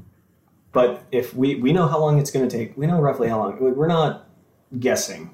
I mean, it's, every estimate's a guess, but we're not guessing at how long these projects are roughly going to take. Yeah. And if we charged any more, it, it actually wouldn't be fair. Mhm. We're charging exactly as much as we need to to pay our guys and uh, pay pay seasonal people who work six months. You guys can do. We don't need to talk numbers for people to understand that we're charging enough to afford to own. You know. Uh, who knows how much? Like hundreds of thousands of dollars of lift hardware. Yeah. A physical location. Uh, with warehouse, shop, yard, Mhm. everything um, paying 10 to 13 people in a year's income for six months of work Mhm. and uh, bunches of trucks bunches of vans, Mhm. hardware, hardware, hardware. We are a overhead heavy company. Yes. Part of me actually thinking about the long run is slightly concerned about how heavy, top heavy, overhead heavy Mhm. our company is. I used to despair. I used to talk such crap about some of the builders around here who run a million dollars of overhead Mhm. and build four houses a year, and I'm just like, what? yeah, you don't want to pay. You're just paying for all of their stupid overhead. Like Sure. you just want to hire somebody who's who cares more about the craft and da, da, da, you know all that stupid stuff. Mhm. Mhm. And now here I am running an extraordinarily overhead heavy painting company, not even a builder. I don't even have that excuse. I'm not even a home builder. I'm a painter, right? And I'm Sure. I'm running the overhead of like a of a pretty decent sized builder. Mhm. And uh, so we're charging enough. Yeah. Okay. And we still are hitting like 90% of our estimates. Yeah. And It's it's weird. The market's very strong here. That has to be understood yes. just in general as as this conversation continues. I think that's an important nuance to add because yes, that would be the gut reaction to what you've said. Yeah. That you've sold most of the summer already. And I can agree being someone who, you know, we talked numbers last summer and I think we're you know, what we were charging for an exterior was pretty similar in a lot of ways. and our And we're charging probably like 30 40% more than even you and I were talking about last year, this year. Good, And part of that yeah. is because we did pick up the physical location. Mhm. You know, we picked up uh, you know another thirty forty thousand dollars of overhead. Mhm. Um, we purchased a, another new lift, two new trucks, three new vans. Yep. You know, we we added tens of thousands of dollars of overhead a year, Mhm. uh, maybe more, Mhm. a hundred thousand dollars more overhead since last year. Yeah. So obviously we we did the math and we were charging more. Yeah. For our overhead, our hourly rate, and uh, and the market's bearing that Yes. right? And and so on, on the one hand, it's like, well, just charge more. It's like, well, at some point, you know, it's like, we're- you know, you're already charging twenty five thousand dollars to paint that house, and at that point, you know, we'll do it in seven days, and it's a good, like it's in this market, reasonable value for the homeowner. We're, we have the budget to do the job we want to do. Mhm. It's awesome, super pumped. Everybody's happy. Mhm. People are happy to be signing their name. If we were charging thirty thousand dollars to paint that house, I'd start to feel a little weird. And it just they would the client would start to feel less good about it. I think Right. I think There's their like a- value prop now is that like everyone pretty much knows you're the best around for exterior work and that they're gonna get they're paying a lot. They're not they're Mhm. not hiring the cheap company by any means, but they feel Right. like they got good value there. Uh, You might be able to add ten percent more to And these prices, but at Yeah, a but we already point, added ten percent. yeah, that's like when we started hitting all. The, You know, we we raised prices until we no longer could justify according to our cost structure and our aspirational cost structure. Mhm. You know, like I said, we've got you know, it's. It, it might sound weird, but like we want we want our guys to be able to buy houses. We had 2 Mhm. employees who bought houses in this market last year. not easy. Yeah, uh, they're painters. Not easy. They paint they paint with us for six months out of the year, and Yeah. it makes me really proud to think that we can provide a a, a job. And and these these two guys are incredible, Mhm. incredible human beings, right? Mhm. So I wouldn't want them to be working for me if they couldn't earn enough to be buying a house for their family. You know, like Yeah. it's that's not how this works. And so, uh, but that being said, you know, we're charging as much as we need to Mhm. to not just pay for what we've signed up for, all the hardware, all the lifts, everything, but also enough to know that if everything goes well, we'll have the money to pay our people what we want to pay them, and we'll have hopefully some money left over to put towards another lift. Mhm. You know, And, and, So- like it's you guys job costs you keep good data Mhm. compared to these industry standards we all hear about you guys are knocking it out of the park relative to those as far as like hourly revenue all that stuff like it, like you know your numbers these prices are good Yeah, yeah, I and that that's the thing, and it's I had about a year and a half, uh, actually maybe like eight months, probably between the time I met you or just before, Mhm. and maybe December of last year. Mhm. That was just a solid like nine, ten months of man, I was an idiot. We need to charge more hmm and like just in that time span we just went through this huge where uh and and, and like literally the opinion of like of, of that that current talking point of if you're booking out X far, you're not charging enough. Mhm. Totally, I drank that Kool Aid. I'm Yeah. like, oh yeah. I mean, absolutely, like whatever the market will bear, Mhm. um, because that enables you. Sometimes the, you got to put the money first, Mm. because then having money will enable you to build a better company. Mhm.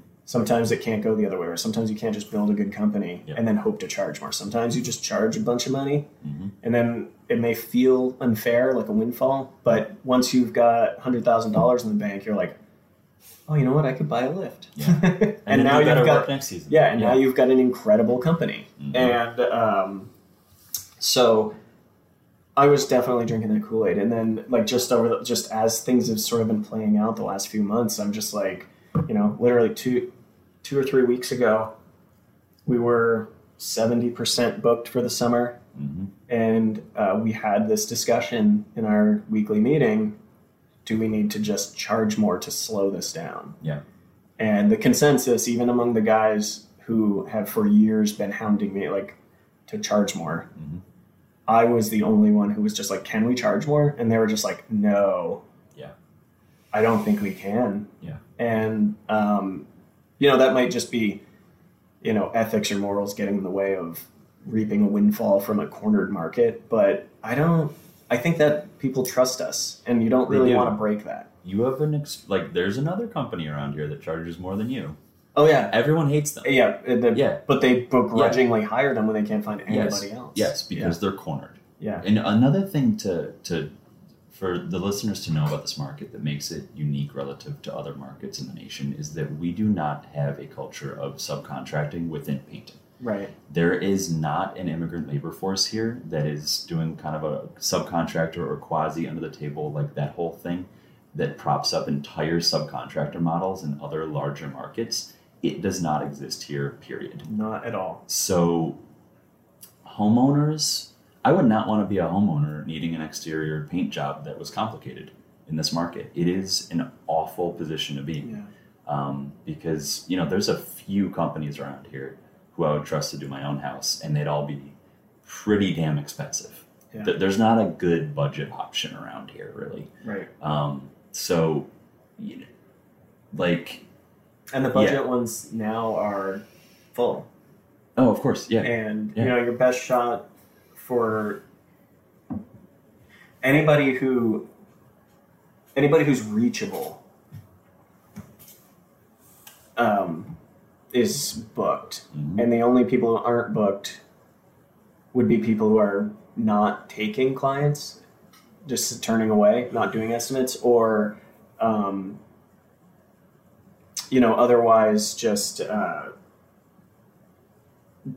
you know, just no no eth- like just charging way too much. Mhm. And and again, Mhm. I know that's loaded because what is way too much? It you know, but the- but the uh, what the market will bear perspective again we've Yeah. we've acknowledged its validity but it needs a counter argument Right. and that's like being a business that people feel good about within the community and again you guys have that reputation and i think everyone understands that prices are going up right now on a lot of fronts and that hiring the best paint contractor value around is going to also Right. be included in that bucket but there's a limit to where they're going to kind of hate you Right. Right. And- yeah, you don't want a. That's the thing is you don't want a bitter or, uh, you know, you don't want a client that um, kind of hates that they had to hire you yes yeah and and you know is just resentful. just because you got Yeah. the check doesn't mean they're happy Right. and it's paying attention to both. I think is a much better long long term play. Yeah. And Um, maybe we just have to just say that you know in a bigger again in a bigger market with much much deeper labor pool and a much bigger uh, supply pool Mhm. there's so much more room for market forces just to work. Yes. And here, it's we have this, you know, it, there's a huge culture of DIY hmm in anywhere outside of Chittenden County in Vermont, hmm which is why we get calls from all over Vermont and northern New York Yep. from people who are like, I know I'm out of your service, but you know, we'll pay you any amount of money. There's no painters around here. It's like, well, everybody paints their own house, or you've got a couple of the crusty old guys who run around and paint houses, and Yeah. like nobody can find them, or you know, whatever. They do two And so. Yeah. we just have this weird market that doesn't self-correct. And so right now there's a huge amount of demand and not a lot of supply. And um, there's nothing to stop that you know that runaway sort of cornering of the market. So it's Mhm. um, there. There's just some outside of conventional not outside of conventional wisdom. There is some room here in this particular market to say enough's enough. hmm But anyway, is that enough about how much we're charging? Yeah, Get back to yeah. the fact that we're booked up through. No, it's Through no. I think that was an important point to go Yeah. because I think that's a, a very nuanced counter to the inevitable reaction to that fact. Yeah. Um, So I just, you but yeah, just spidey sense tingle. No, no, I I, be- I agree, and I think you know it's it's a perspective that like you I've been trying to embrace more. Um, not trying to definitely definitely embracing more. I've been I haven't been getting a lot of bids lately, and I like, like that. calls. I'm sorry. I haven't been my my success rate is very. I don't even what, what's the what's the term people use? Oh, uh, hit yeah, rate or hit success rate? Yeah, Hit rate, closing hit rate. closing ratio, Closing ratio. something. I don't know. It's Well, you're doing interior. it's soup, but I'm just swinging for the fences on everything because. I'm already booked out an uncomfortable amount, and yeah, so I've been embracing that, but also being careful about the counter counter hmm. argument to that, which is I could just never like, close interior jobs when I did it. yeah, It was a different market back then, but that was one of the things that turned me away from interior was, um, I could, you know, I my hit my close rate, whatever you want to call it, was so low on interior, and it was a lot of work because I didn't have a good system Yeah. for estimating. You know, the softwares didn't exist. yeah, in as well in as mature a form as they are now. You know, I couldn't just. I, I'm sure I could have come up with something, but I was kind of estimating interiors the hard way. hmm You know, just write you know, using an Excel spreadsheet and trying to figure it out. And at the end of the day, I'm like, I don't know. Does linear feet matter? Eh. It's I think what you're competing with interior wise is also the homeowner more than Right. another exterior. Like they are much less likely to try to do the Mhm. job you do than the job I do indoors. Yeah. Right. Interior Um, painting is also inherently optional. Yes. So you're you're already dealing with a like somebody might really really want you to paint their house, but it's like market prices are really high on interior painting right now. Maybe we'll just wait for it to calm down. Totally.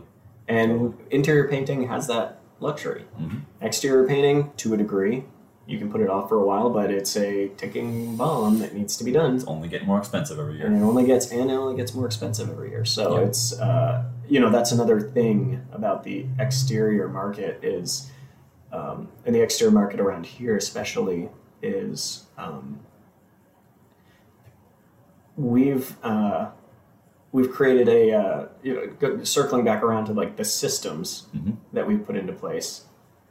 Um, I'm slightly suspicious we are maybe the only painting company that gets back to people in this area right now, I think he yeah. which is weird because it's like just the start of estimating season. This is like even even seasonal painter, even at your average painter should be coming out of hibernation right now and answering the phone. But Mhm. the sense I get from talking to some of these people is just desperation. Yes. Nobody will pick up the phone. Nobody will call them back. Yep. And you know, we have a system in place where you know somebody puts in a request, we're calling them within a day, we're giving them an estimate within a week. They get automated forms that they can fill out, They- texted to them immediately. They get Like, whatever. Yeah. I think you're the only person doing that. So it's just it's it's it's it's kind of disturbing when you drop a estimate on somebody expecting them to do some due diligence and they've and you see the project populate in your system within six minutes Mm-hmm. just long enough for them to like maybe maybe they didn't even i mean they looked at the price obviously but Yeah. just long enough for them to look at the price and say all right and they smash that button Mm-hmm. to sign up Mm-hmm. and that's why you know I circle back around to price like you know it's it wouldn't be uh, ethical to charge more in a market that's behaving that way people are desperate. You're Yeah. right, and I think it's I think it's commendable that you're not, you know, just like cranking down on that. Yeah, and the other thing is, uh, last week's meeting we discussed this, and uh, my partner for one was like, sooner we can be done estimating, the better. Yeah. Like who needs like every job we've booked is bid at a price that supports our goals. hmm Doesn't matter like why why like as soon as as soon as uh, we hit that hundred percent mark, hundred percent booked, I can just go into the system and I can disable all of the stuff, put up my messages that say sorry we're booked for 2022. hmm Um, I've got a new i've got a form that's all ready to go for being put on a queue for Mhm. estimates, which will start in October. hmm Um, and uh, as soon as we hit that hundred percent mark, we can all put down the sales and estimating hat and put on the production hat. Yep. And that's different than it has been in the past because, um, you know, I would be bogged down with various levels of estimating work all summer just because of my inability to produce estimates. Mhm. Was again, it's not that we didn't have enough calls coming in. It's not that you know our production machine was just crushing it and I couldn't keep up. It was literally the one person who was in charge of doing estimates mentally couldn't. Yeah. And Yeah. um, as such, I would be bogged down with estimating all summer. hmm And now all of a sudden we're in this position where our team has worked together to book this docket of summer work. And as soon as that docket hits 100%, it's not like who cares? Yeah. Any more work we would have sold to fill the summer would have been bid at the same pricing. Yep. It just would have been different work. Yep. You know, and we don't care. hmm You know, it's it's a bummer that we can't help everybody. Yeah. And that's where production's really the limiting factor still. Obviously it always is. Sure. If you had twice the size of a crew that was as capable and you know Yeah. a proportion amount of man list and this and that, like great. Yeah, yeah, but sure. like yeah. Copy paste the company. sure, that'd we can awesome. do twice the work. Yeah. Yeah. And you Uh, could sell it. Yeah, and Yeah. you could you could we have the call volume and we have the systems in place now to where we could produce the estimates, which is Mhm. great. hmm Um, But no, I love that you can be singularly focused now and just produce. yeah. and do that all summer and you know hone the new app in because i'm sure that's going to be kind of quirky up front and like you Mhm. get to focus on that make sure it's smooth that'll be a, a, a, a Yep. well-run well-oiled machine by the end of the summer probably middle of the summer knowing you I am selfishly a little disappointed you're not leaving some room on, on the schedule for me to you know when an interior Send client stuff, is yeah. like i can't get you guys over there but It's it's uh, a bummer You know. because and that's the biggest thing is these uh, the the aspirational projects that you really would want to do. I know, and those come in in like Mhm. May, a lot of them. Mhm. and uh, you know a lot of the stuff we're estimating right now these proactive people who are getting estimates in i mean you know we've done almost twice as many not twice as many we've done more estimates um, so far this year Mhm. than i normally than in 2021 i did an entire year Hmm. and our company has put out 50% more than that actually i mean i can just say number like uh, average over the last uh, three or four years about 100 estimates a year Mhm. to, to create you know 60 or so like large exterior projects Mhm. and uh, you know this year i think we're up over we're like at 160 estimates so far wow and the estimating season is just starting traditional estimating It season is is. just starting because I will say I feel like I've gotten less exterior calls than in previous years by this point in the year, and the whole wo- world doesn't know that I'm not doing exteriors. Hmm. There are still people who just get my name from wherever. Sure, it says it on my website and my Facebook page that I don't even know if anyone checks. I never updated. The paint store knows I, I, that might be affecting the lead funnel, but there are still people who you're like, where the how did you even get? How did you even hear about me? And they don't really know. I'm not even getting those calls. Hmm. So, you know, like one of my little to do things. well we've week- been cleaning up you you, You know, think you about might it, be so, cleaning like- up the proactive people. So that and that actually is a running theory that we've been talking about is historically, and I won't I won't hide this fact. Um, my own uh, problems with uh, being able to keep up and and produce estimates means that you know through the winter, you know maybe one out of ten people who called would actually end up with an estimate Mm, because I just I'd be busy with other you know other company stuff. My brain wouldn't be into estimating.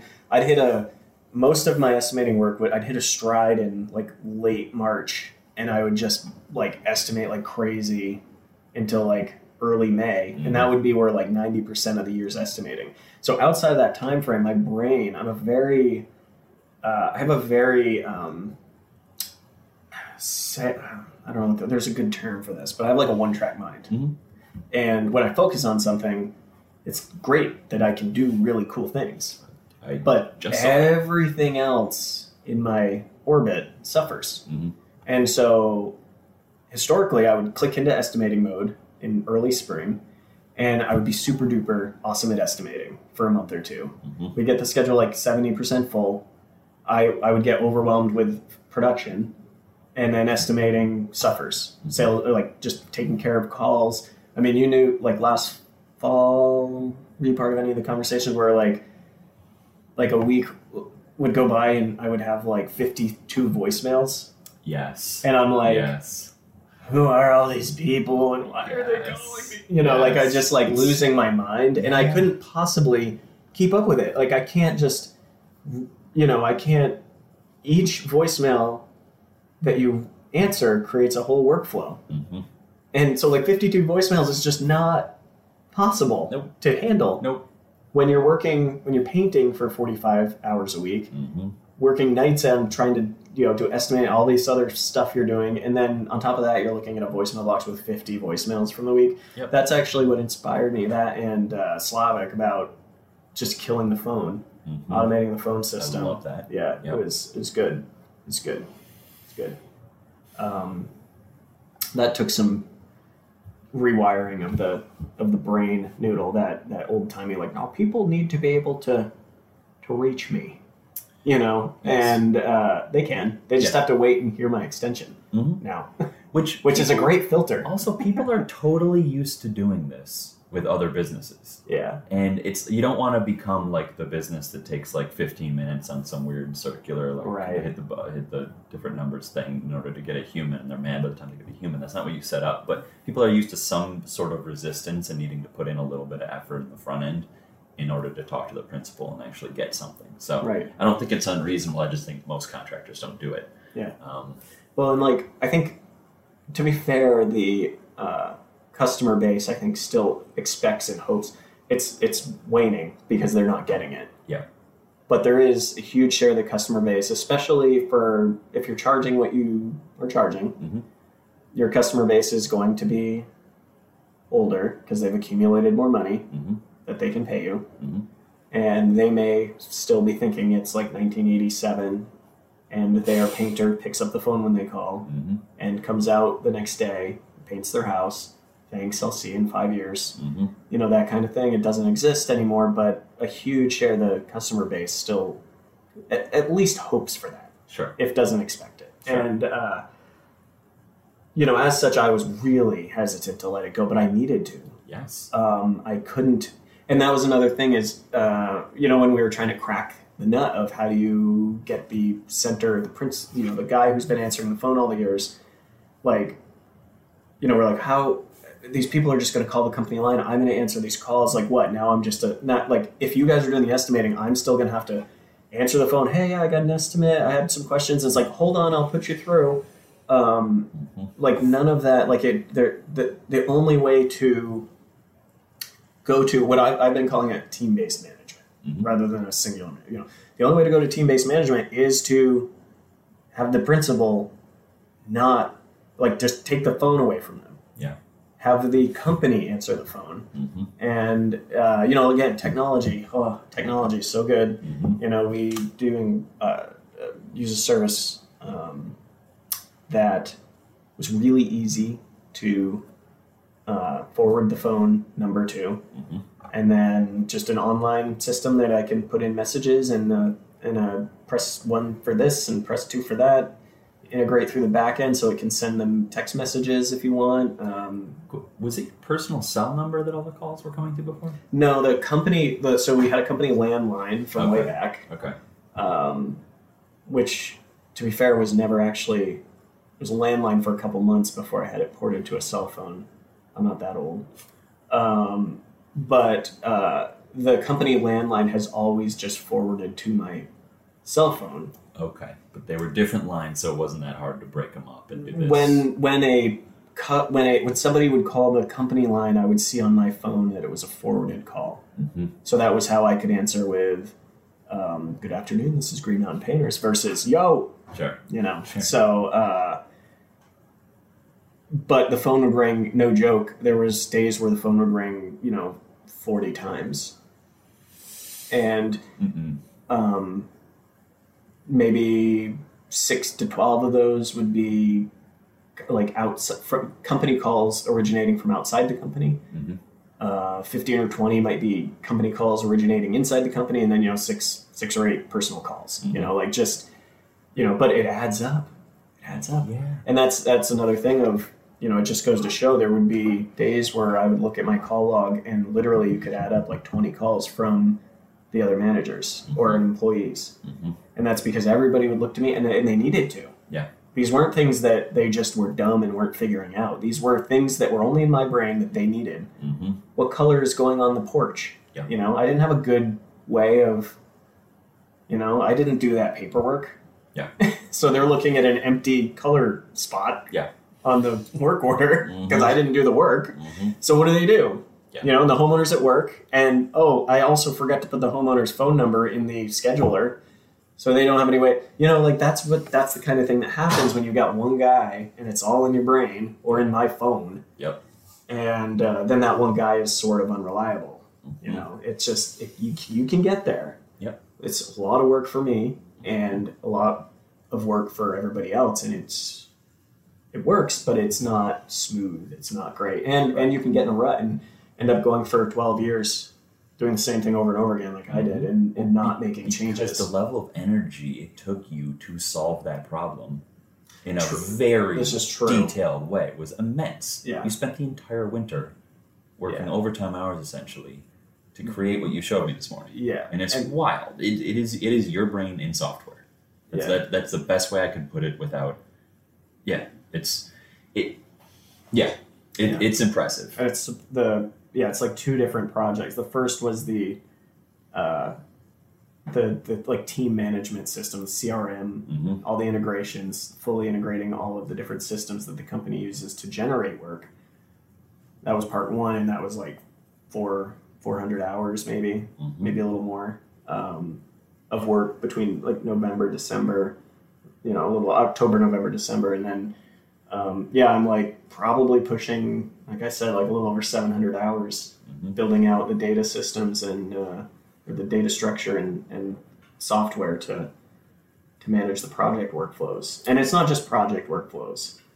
You know, like you said, it's it's I, I, I'm trying to solve all of the logistical problems in the company. Yeah, you have your lifts and trucks and heavy equipment in this app labeled so people know where to put what or what's available, what's at the warehouse, what's on a job site, which job site. You have an alert. To, you have so you have on staff carpenters. I don't know if we fully mentioned that, but you have an alert that says we need carpentry on this job. Like every single contingency that could involve your brain is now in this app. Yeah. And, And if I could just say one thing, Yeah. it sounds like a lot because it, circling back around on the well, who's going to put in all that information? Nobody's going to use it. Mm-hmm. The key is that with technology, nobody has to do any data input. Yeah. It already exists. The only thing that has to happen is minute nudging of data Mm-hmm. that already exists. Um, you know, the the uh, employees already every day type put their hours Yeah. into their phone and text it to a manager. Mm-hmm. Well, that work gets done already. Like, why have that create a cascading effect of admin work? If if that my whole thought was if that data gets created by the employee, Mm-hmm.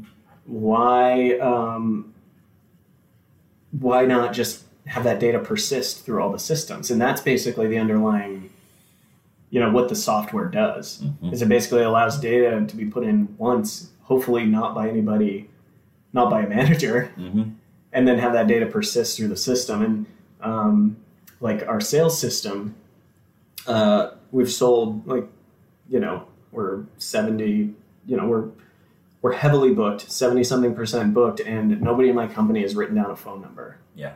This year. Yeah. So much as a phone number, email, nothing, Mhm. zero data, and the only data that's been put in, the only uh, like bits and bytes that have been inputted is you know estimate information writing up estimates. But then that data persists. So You know, nobody needs to copy that estimate data over to the project management system Yep. because it's integrated Mhm. and it flows. Mhm. And so when the project populates into the system, you you know, the phone number of the person is already there. I mean, how many times last summer did I field a phone call where somebody was like, "Hey, yeah, Joe Schmo's phone number's not in Smartsheet. Can you uh, do you have it?" And then I'd have to go, "Well, where where did that number originally in my Google Calendar?" So I'd rely on I'd go search for Google Calendar for that phone number, and then I would text that phone number to my manager who needed it, and then that would be the end of it. And did anybody ever put it in Smartsheet? No. Nope. Just solve the problem. And yet I did second. I did just about the same amount of effort it would have taken to put that number in Smartsheet to deliver that piece of data the one time when he mm-hmm. needed it, and then it went away again. Yeah. And it wasn't accessible. So I think fundamentally one one like big point we keep circling around is that it is so easy. This is just a weird human thing. It's so much easier for us to do the inefficient thing that we're comfortable with than the hard thing that that saves us time in the long run. investing. And yeah, it's we are we have these silly little monkey brains where we're like we know what we're doing is kind of dumb, and we will sometimes do the dumb thing until the day we die. Yeah. And breaking out of those cycles can be it's hard. yeah. You got to front load a lot of work, but it's powerful. Yeah. Um, let's talk. You know, so you're you have freed up a lot more of your time with all this effort, and Will have.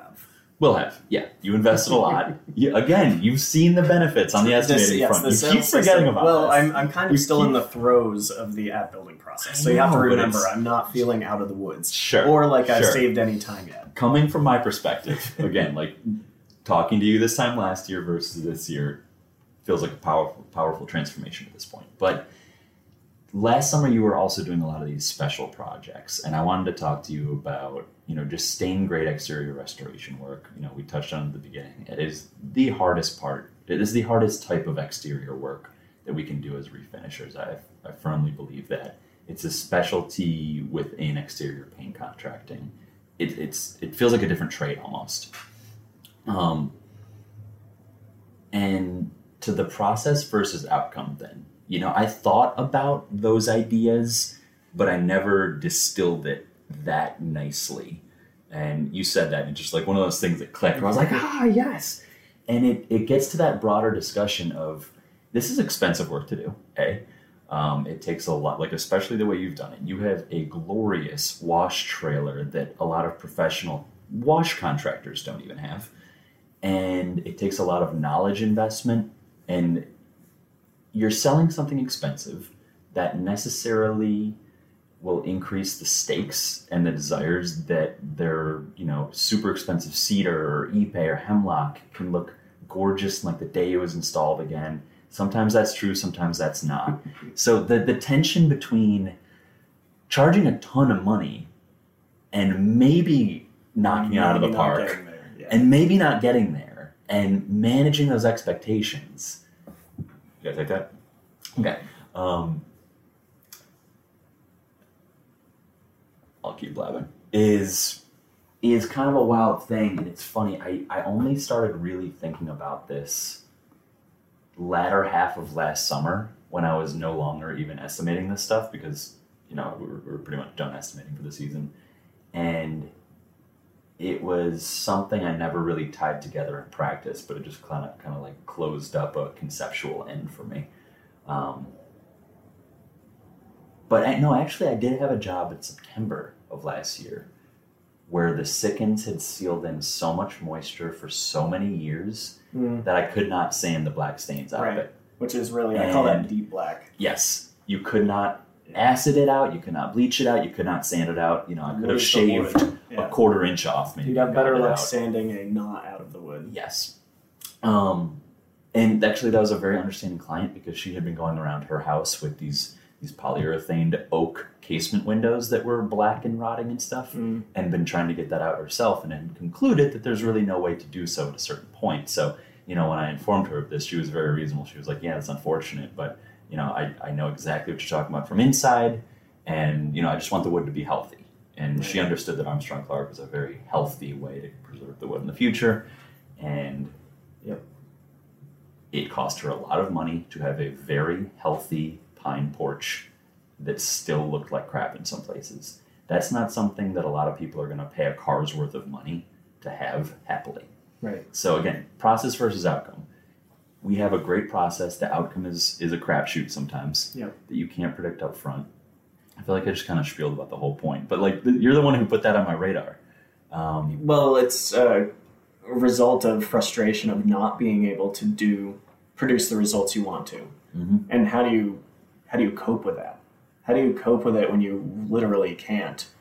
You know, again, you know, if we want to circle back around to Hollandlac, if it doesn't look the way you want it to, Mhm. you can sand it and try again. yeah. And you can just do and do and iterate and practice until you get a mirror. hmm And like you said, you can sand and sand and sand and sand a piece of cedar until it's 100% sawdust. Mhm. And it, that doesn't doesn't change it if it's just old Yeah. and isn't going to look new. Mhm. And uh, again, it was decade, you know, just long time of, of banging head against the wall, developing systems, trying everything, learning, dedicating myself to, to doing those kind of projects. And, you know, you finish a job and it looks just how you hoped it would. And you're like, I'm the best ever. hmm And then you bid the next one lower. Oops. And then you hit one where you just can't make look good hmm and um, not to mention the something that complicates it is you know manufacturers who've produced just the most wild concoctions of various stains over the years uh, all of which are billed to the homeowner as the one thing that's going to last forever. And anybody who knows anything knows that stain grade anything is expensive and temporary and ablative and it should be left that way. Hmm um, and so you're dealing with prior coatings that are extremely unpredictable. hmm Um, not just wood. You know, you can always just sand through a prior coating. That's a tremendous amount of work and very expensive, but um, you don't really want to have to do that. Most of the time, you want to be able to get to your where you want to go with chemical treatment and uh, process, more, more so than just grindy, grindy, grindy. Yes. Um, so, you know, that's uh, you struggle with that for long enough, and you have to come up with some way of uh, dealing with it. And so, really focusing on the like, look, um, I'm selling a process. I can tell you exactly what we're going to do, Mhm. and I can educate you on the potential outcomes. But at the end of the day, you have to accept that you're you've got used wood, and it's not going to be new wood. And are you saying that to clients? Yes. Okay. So you're okay. Yeah. When did you start? Was there a transition point where you realized that needed to be upfront in the Mm. conversation? Um, I mean, I've always, you know, our logo or mo- one of our mottos. Uh, it was our original motto: "Paint smarter." Mhm. Um, the, the the whole idea of that was that um, how we were going to compete was through customer education. That painting is not a homogeneous good. Yeah, it's right there. Uh, painting is not homogeneous good. Um, it's not just that you get what you pay for, because sometimes you pay too much for a bad paint job. Mhm.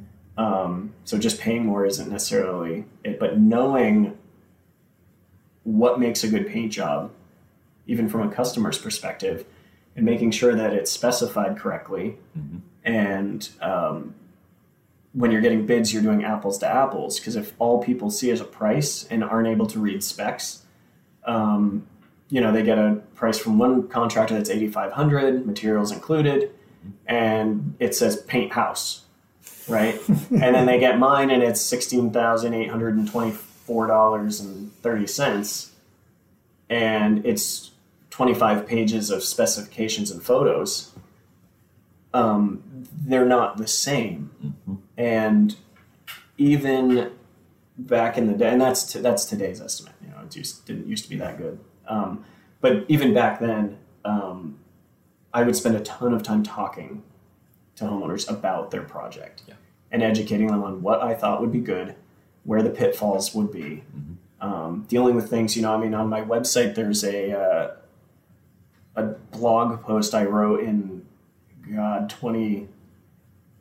I don't know, a long time ago about substrate failure Mm. and how, how new coatings interact with old coatings and you know and that kind of stuff so it's just been part of my nature Mhm. the whole time i've been running this company is is trying to educate people on what to expect Mhm. for what we're doing Mhm.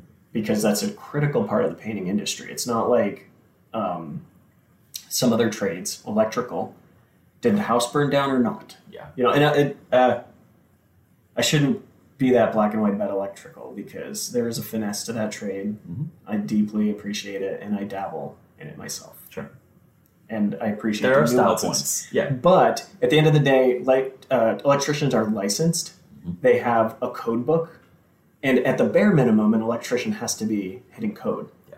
And you know, real bad ones won't. But It, it's easier to measure too. Right. You can stick a, a, a meter in the outlet after you install it. Is it running turns on. 120? Is it green or is it red? It's like Sure. you can't you can't measure dry mill thickness with a tool from Lowe's and you Right. know a month later if the painter did a good job. or just just you know, there's no standards by which um, painters are set to operate. So just the fact there's a code book and a licensing process and schooling Sure. for electricians is is a differentiating point more so than just saying like whether there's a bad electrician who burns your house down or not Sure. um, obviously it can exist but the fact that there's this baseline standards and the work according to the uh, according to the code book can be homogenized Mhm. so you can have small margins with an electrician where they're putting the wires into your into your box neatly Mhm. and and and spacing their staples perfectly Mhm. on a space versus a few inches off here and there. But the fact is that they're going to be putting staples in because it's code. Yep. They're going to be, you know, they're going to be following all these minimum standards. And at the end of the day, what does that mean? It means when you flick the switch, the light comes on. Yeah. And your house doesn't burn down. Mhm. So there's like a there's a standard, there's a bare minimum in the electrical trades and a lot of other trades Mhm. that protect the customer and requires them not to really know what's going on. Mhm. Right? So most homeowners don't need to know how electricity works. It might as well be magic. Mhm. And they can trust if they hire a licensed electrician, they'll come in and, and it will work. It doesn't exist that way in the painting industry. Mhm. Homeowners need to kind of know what's up in order to be effective at picking a painter.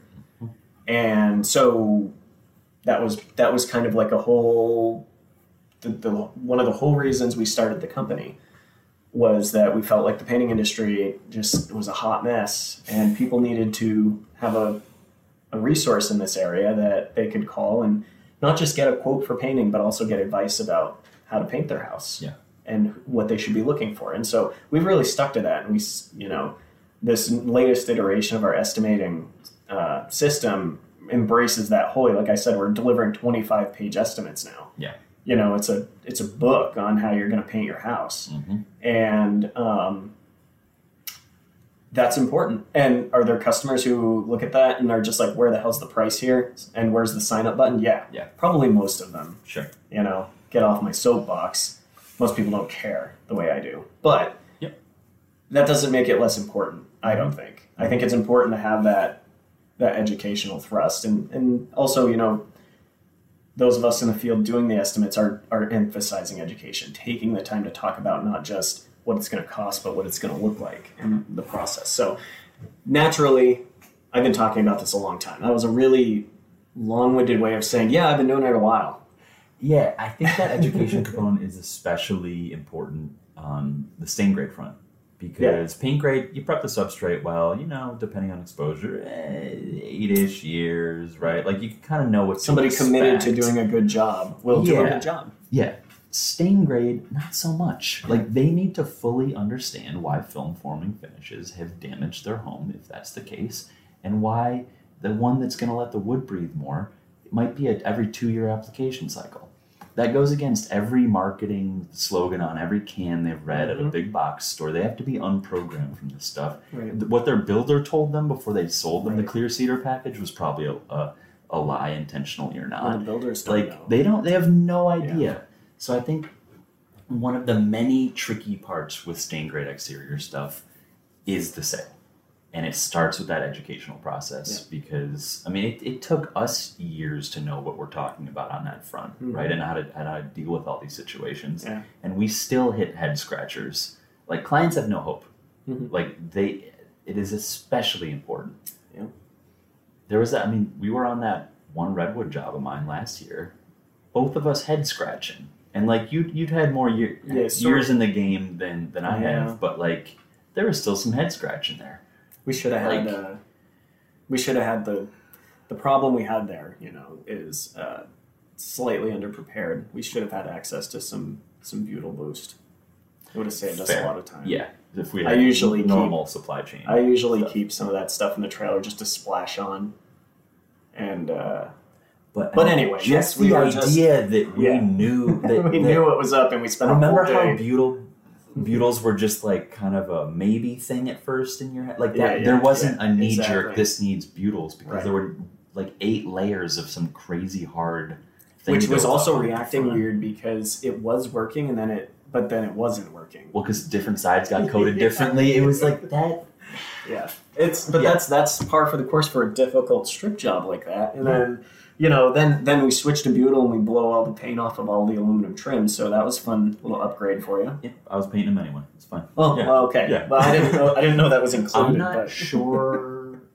Oh yeah, that's when I decided to rip the aluminum cladding off, and there was Oh, great. you. There was There was great wood. wood, beneath Yeah. that. It was only rod. so that worked out like, fine. It worked out great. But great. if that was just like painted, you know, Andersen windows, like aluminum painted windows, and we melted the paint Yeah. off them, No you know, way. that's one of the pitfalls. no way. Yeah. You were you if you're going to run something that hot, you there's just so much more work and risk, and that's you know we're talking hyper details right now, but um, you know it's important to kind of understand there's no anybody who wants to sell a uh, a turnkey solution to a service provider for exterior wood care and restoration. Don't believe it. Nope. Every single project will require critical thinking and adjusting of your processing process. Maybe a day or two of testing before Yeah. you go and do the whole thing. Because so many of these chemicals, even in light to moderate concentrations, can discolor or mess up anything from you know soffits, pre-finished plastics, like windows, landscaping, Mm-hmm. Yeah. like the concrete that you're dribbling down. Like, there, and there's no protecting it most Yeah. of the time. And It is so tricky. Yeah, and we've actually over the years, um, the things like what we do, you know, the number of times I've done a project like what you and I worked on at that Redwood house, Mhm. I bet I could count on one hand. It just doesn't happen because I educate the homeowner on how much of a pain in the butt it's going to be, hmm and they don't choose that option. Yeah. They choose to have me do a percarbonate wash and see what we get. hmm and uh, and then if it doesn't look good, we, you know, just do the terrible thing and just put more semi-trans, you know, film former on it. Yep. And then they're they're like, whatever, it, it looks good. Yeah. And they usually do look fine, you Mhm. know, like to the to especially to a an untrained eye. Like, you, you know, when we look at a house that we've just finished staining, all we see is the staining and the discoloration and the splotchiness that we didn't get out hmm and uh, most of the time the homeowner sees a, a, their house looks cared for Yeah. and decent and so much better than it did And they see film build as a good thing And most of the yeah, time. They're conditioned to seeing a built film Yeah. as protection Yeah. instead of a liability, like we think about it. yeah Um, and so at the end of the day sometimes you just have to put that on a shelf like you, what you know yeah, and and just give the homeowner an option for something that they're comfortable with both from price standpoint and finishing standpoint yes. And I admired that compromise that you were offering of like you know the the eleven thousand dollar solution instead of the twenty thousand dollar one that might turn into a train wreck. Mhm. Um, I wasn't willing to offer that. I did. I hated. It. Yeah but the $11000 solution It's for a- us It's a guarantee. It's almost as easy as a paint job. Uh, sort of, because what ends up happening is they take the lower price, but then I still show up and I'm like, hmm, maybe just a little stripper. Maybe just a little. You couldn't control yourself. no, like Yeah. I mean, but that's Well, I have this nice soft wash set up. You know, Yeah. it's easy. I'll just do one pass. And then, yeah. All right. Let's just load the chemi pumps. Let's just give this a try. We're here. We're here, right? Okay. How did So- you learn how to do that, and what made you go totally apeshit and build out that gorgeous trailer? Oh, the trailer, yeah. Uh, so you know how we kind of talked about that like one track mind thing. Yeah. So yeah, nothing else got done while I built that trailer. for, for what it's worth. How long did it take you? Um, well, I dreamed slash planned slash R and D for a couple years, Mhm. and then uh, executed in like about a month. in one spring. Just bought a trailer and built it out. And uh, the reason um, is because uh, I couldn't. I, I the, the reason I built that trailer is because I had to do all the washing for the company, Mm. and I was getting really fed up with that because nobody else wanted to. For one thing, nobody Mhm. else really could. Yeah. And um, I just kind of was like, look, if I'm gonna have to do this work, I don't want it to suck so bad that I that it that it just ruins me Mhm. from a morale standpoint. Mhm. And there's nothing worse than having to clean a house well and just showing up with a you know a four gallon per minute uh, little rattler Mhm. and having to pull all the hoses out of the trailer and hook up and do this and drag it around the house and Yeah. set up and get your bucket of soft wash soap and get your injector going and then half the time the injectors don't work on those little machines and uh, you know it just really sucked and then like using like an X Jet which was like the easy button Mhm. you know there's only so many years i could do that before my lungs probably would have melted from chlorine exposure because those are you know high pressure chlorine is bad Yep. A um, lot in a lot in the air. of yeah, a lot in the air, and you know, I'd wear a respirator when I was X jetting, but it didn't matter. Like, you know, it it you can't. It would just be. It was just a mess. Mhm. The whole thing is a mess, Mhm. and um, so where there's a need, uh, I guess I find the will in the way, Mhm. and uh, like I needed to have a solution, and uh, again, I had been doing it the hard way for a decade at the Mhm. time, maybe more, twelve years. Mhm. So it's not like I'm just an incredible human being who just like got off the couch one day and was like, "Hey, you know what would be cool? Running a painting company that washes houses too." And and uh, oh, by the way, I'm just going to genius out this. No, it was it was a grind, you know, and it it came to a head, and then I finally acted.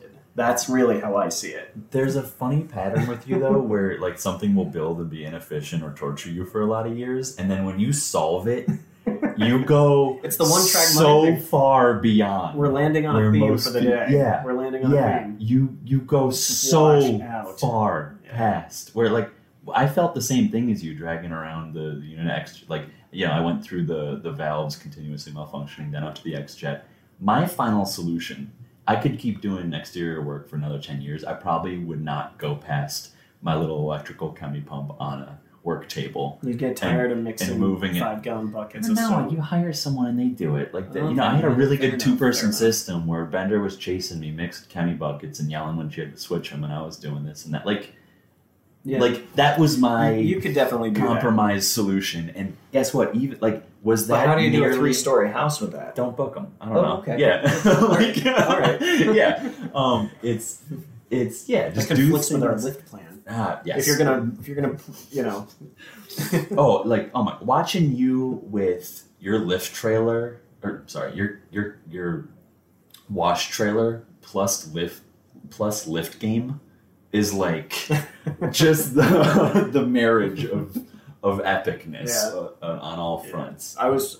We had a, a nice uh, wash. Pro- we don't usually take on independent power washes. It Mhm. has to be a. We don't advertise for it.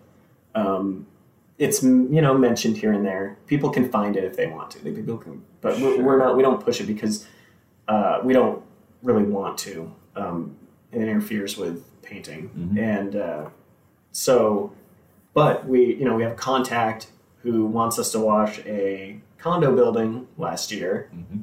and uh, there, there- it was really nice because um, they kind of were like, "Well, this is what we pay to have it done," and it's like eight thousand dollars, and uh, like we can do it for that, of course. And so um, Mitch and I take our sixty-four foot lift Mhm. out to this condo building, and we washed it in uh, one one day and a in maybe like six hour second day That's fantastic. and the management couldn't hand us the money fast enough because it's a retirement facility and it requires immense amounts of manpower and effort to get all of the well yeah to get all the retirees to like shut their windows and behave and Yeah. move their cars And so they were able to do like two thirds of the building on one day, and they were just like, shut your windows. Yeah. And it was for like an hour at a time. So they were just like staying ahead of us.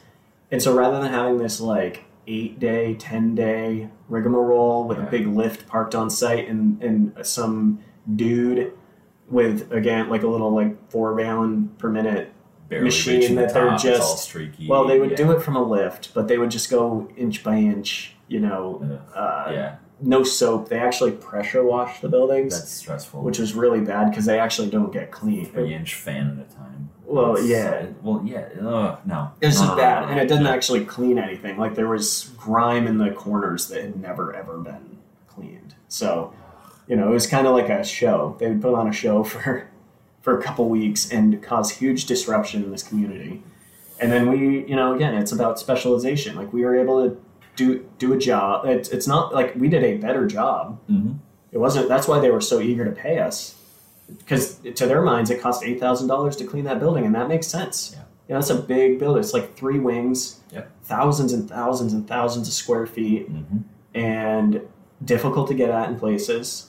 Um, They weren't looking at the job though; they were looking at the convenience factor. Yeah. If I recall, that's how I won this shirt I'm wearing. Because I guessed the amount of surfactant or something. oh or right, the concentrate or something. How much concentrate you would yeah, put on? I'm wearing a Green Mountain Painter shirt right now, by the way. Yeah.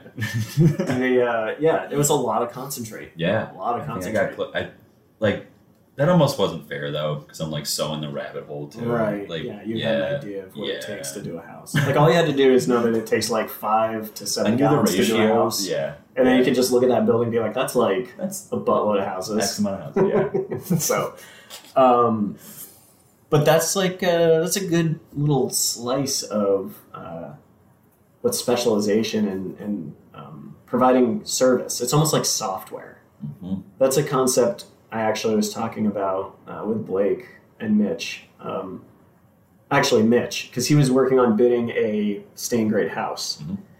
And I got the will, you know, I was having the Spidey, like, you know, I was like, I don't, I don't like how it looks. It's going to be a nightmare. Uh, I think we should do, you know, this was like a, you know, 1800 square foot Cape house. And I was like, we need, it needs to be like 28,000. Mhm. You know, it just needs to be, we need to, we need to have the budget to troubleshoot. Yeah.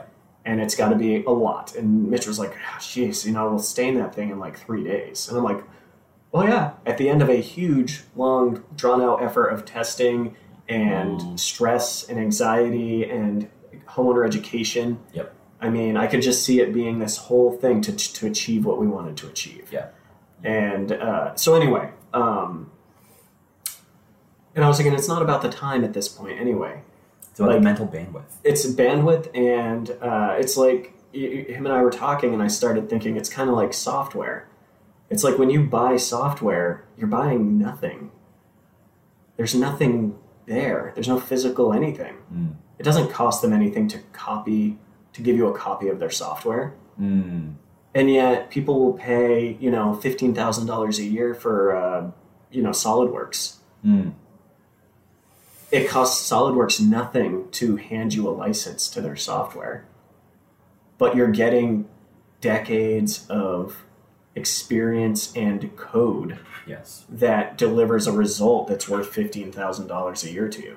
hmm And I think that's a great way to think about exterior stain grade work and maybe exterior work in general. Sure. Any Is- specialized trade specific Specialized trade, Yes. yeah, you're getting not just the time, hmm And this is how owners should think about their time. They should be thinking about their experience and the value they bring as, as kind of like a software package. hmm So the hardware is the physical time that you're moving a paintbrush, and the software is the entire apparatus and knowledge set that you've built over the years to deliver a quality job in a reasonable time frame to that Mhm. person. Mhm. So people are buying not just the hardware, but the software. And so that job, that big wash, is a good example of where our software, like those people didn't, those people needed a result.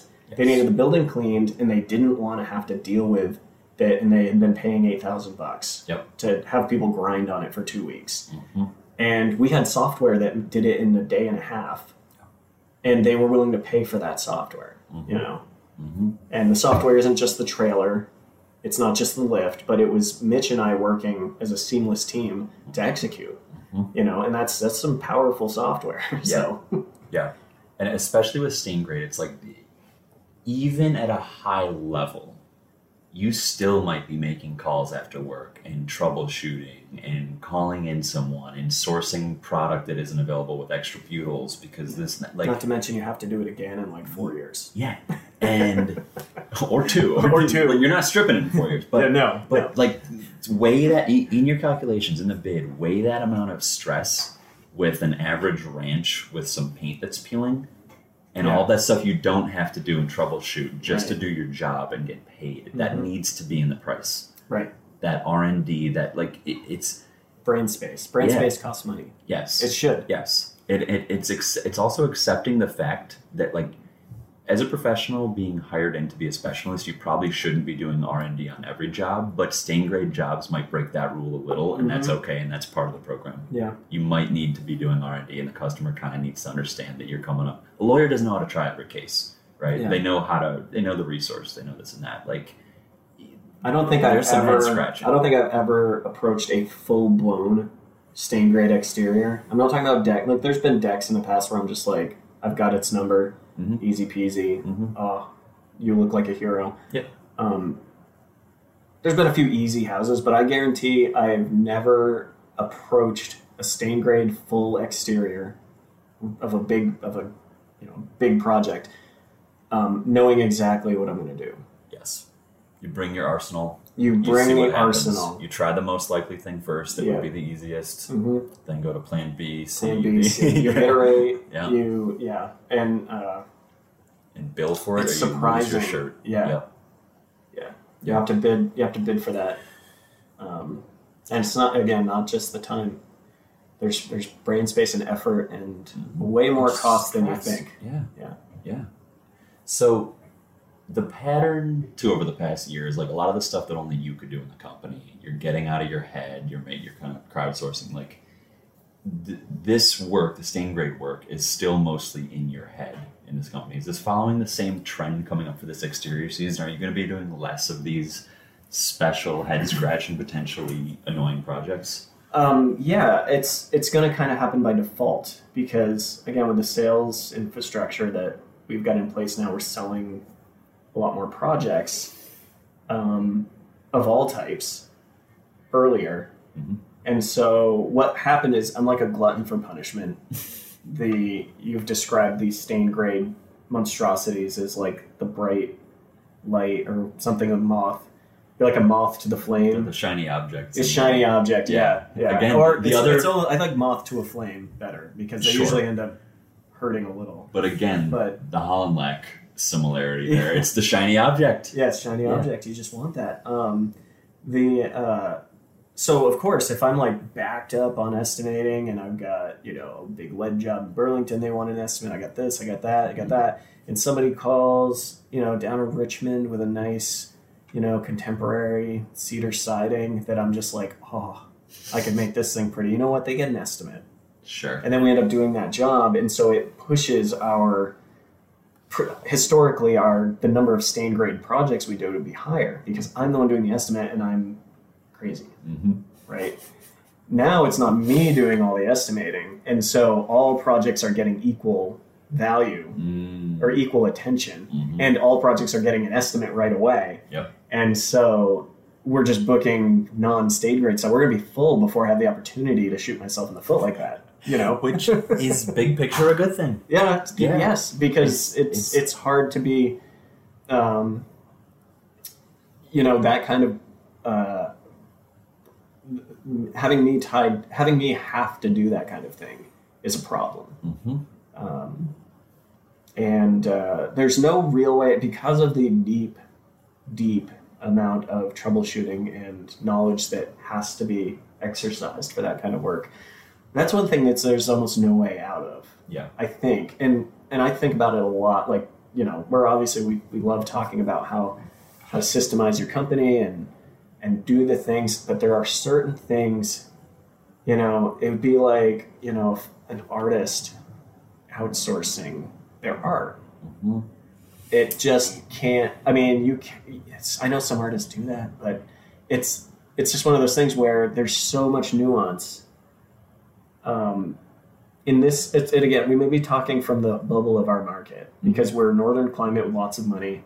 Yeah. There's a lot of houses around here with stained grade finishes that shouldn't have them Yep. because they're just not going to last. Mhm. Full exposure, that kind of stuff. Mhm. Um, you move into different regions of the country, you might have a, be- a housing stock that is more simple. Just be like, look, you, you roll up, you hit it with house wash, it comes clean enough, you hit it with more Cabot 3000, Mhm. and you move on to the next one. Yep. And you could systemize that, and you could go. So it doesn't necessarily apply to everybody, but around here, again, how many on one hand I can count the number of houses where I've rolled up, cleaned it, been able to just hit it with oil again because somehow in the 25 years the house has been around, nobody's hit it with non-oil Mhm. acrylic nonsense. Mhm. It's a miracle when that happens. Mhm. Um, and and it came clean with a soft, functionally a soft wash. Yep.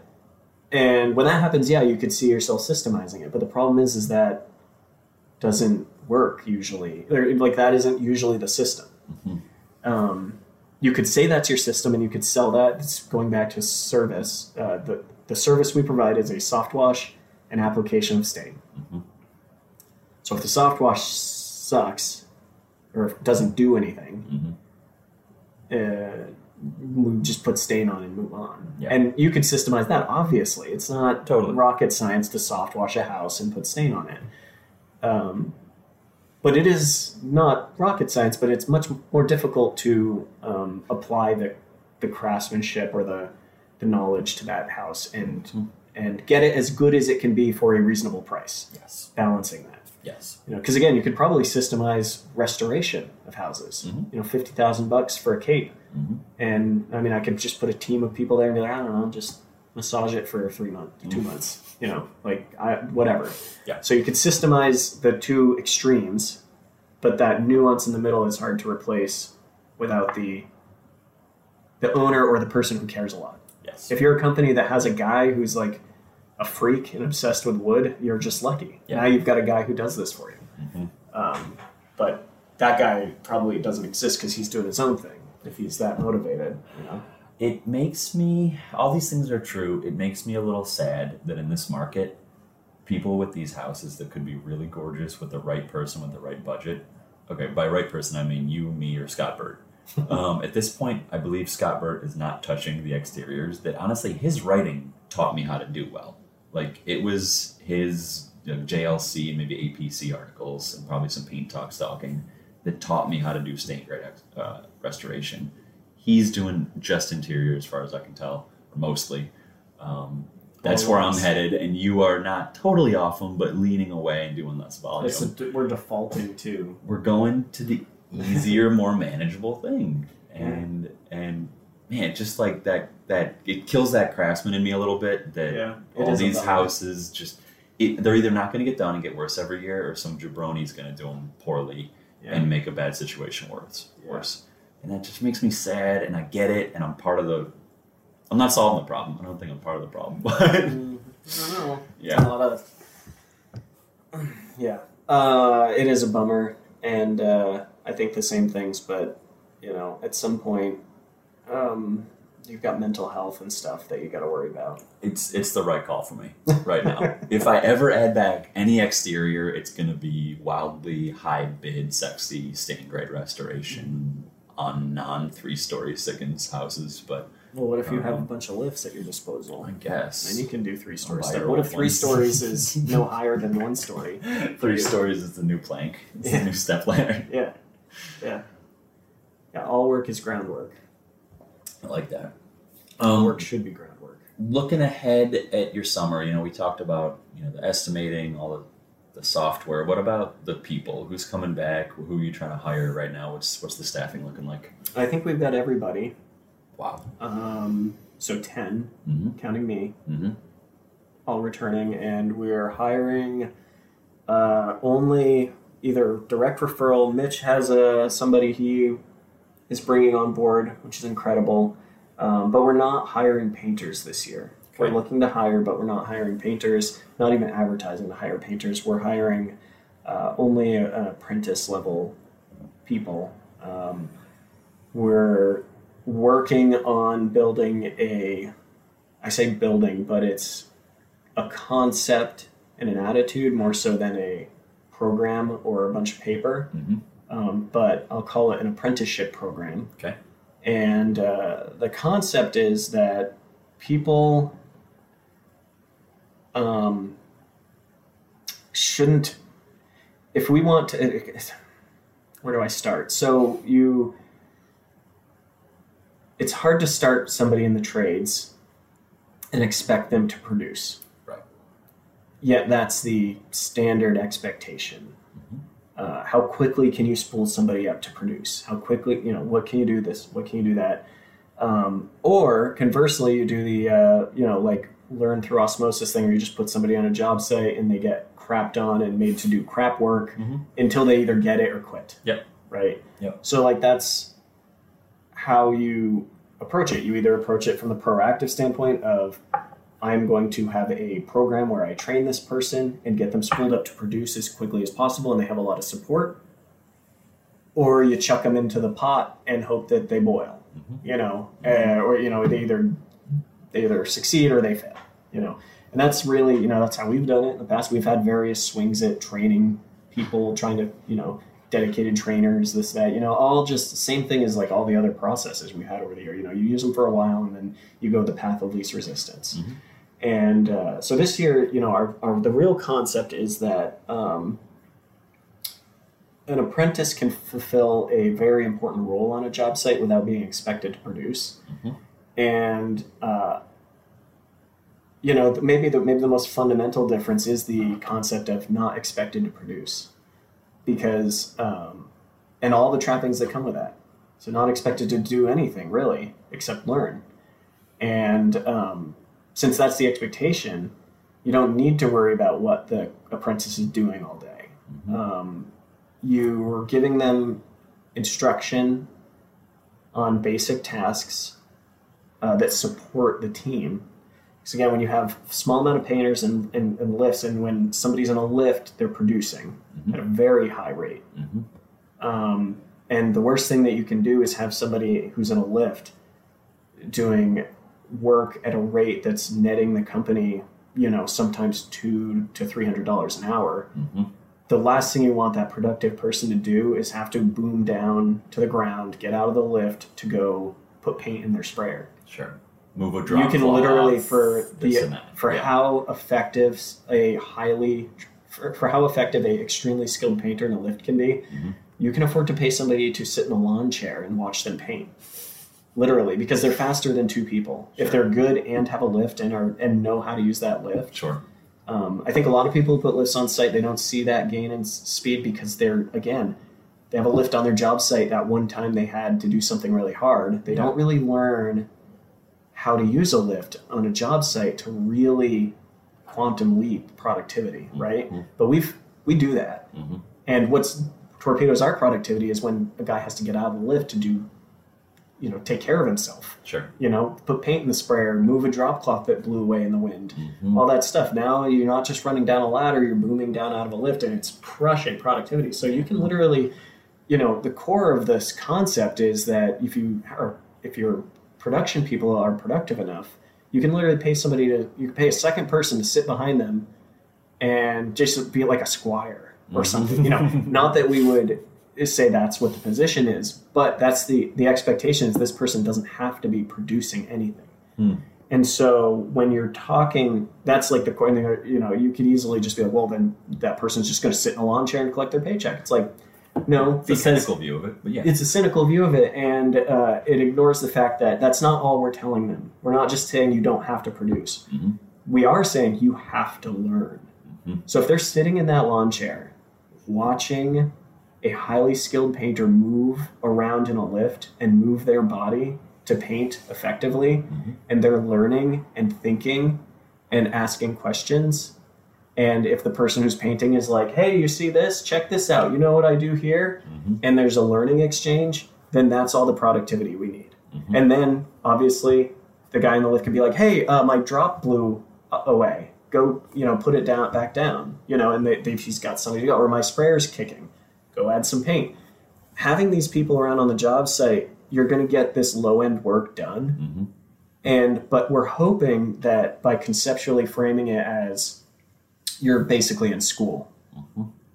And yes, you're going to be doing these low level. You're going to set the job site up. The more you're, you're going to get there, we might even try to pay them um, to to show up maybe a little early and Yeah. start pulling stuff out of the trailer. Yeah. We're not sure exactly how it's functionally going to work, but basically, you're running support for this team. Yeah.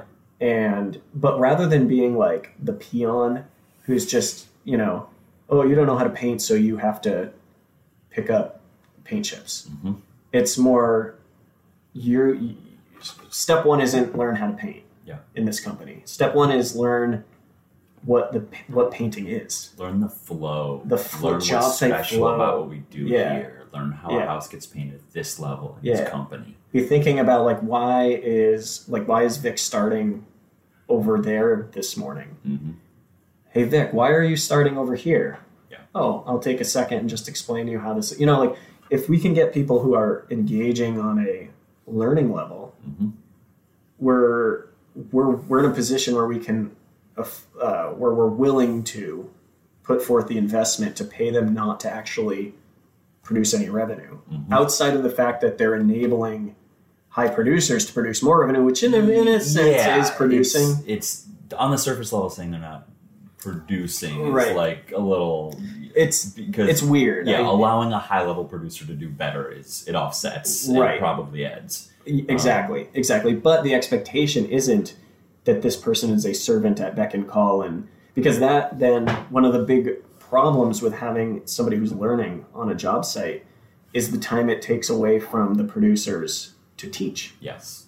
Okay, so simply by and that's a dynamic that usually happens if if we hired somebody who's just like oh you know new guy doesn't really know how to paint yet they have to do all the low end work Yeah.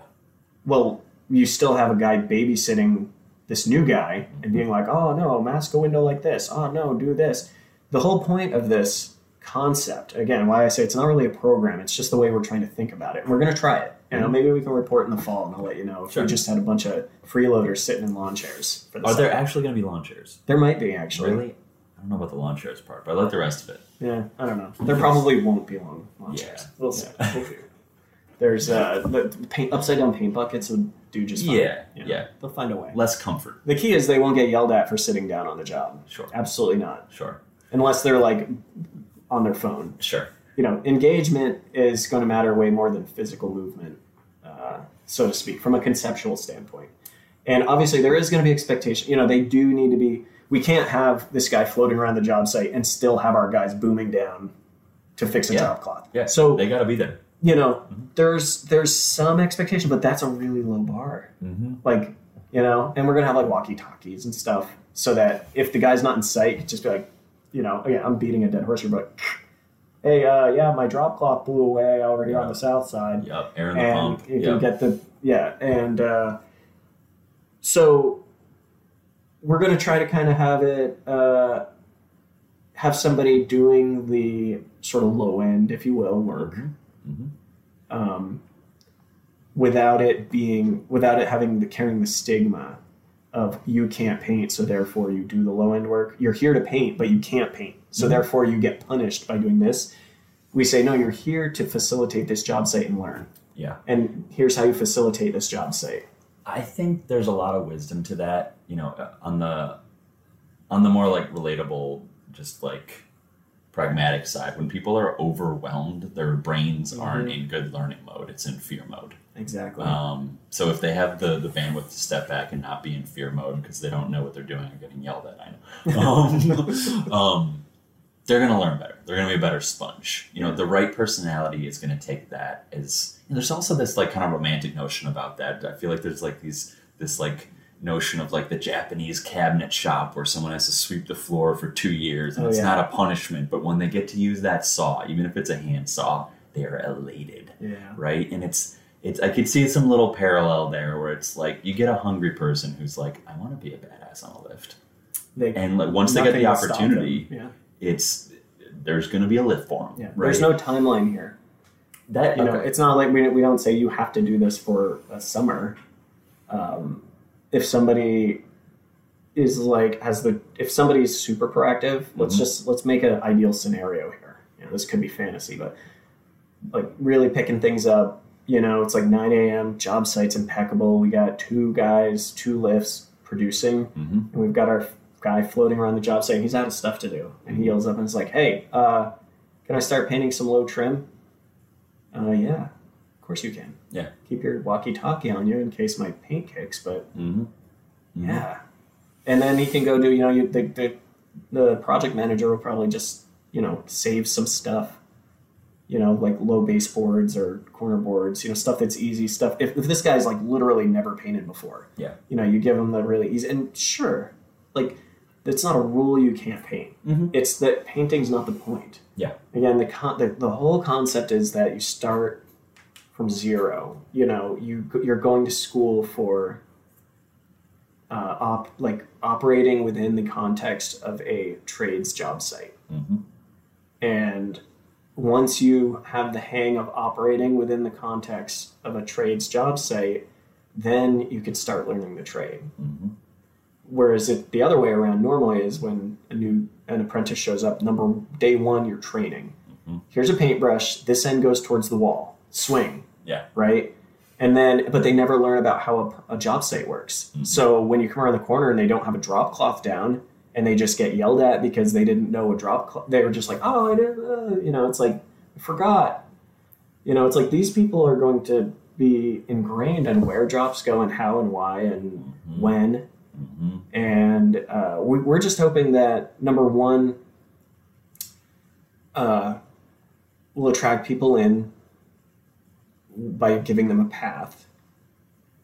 And number two um, it's different and uh, it's slightly different. And you know very few people like uh, like, for instance we've been working on uh, somebody who should work like really probably could and should work for us.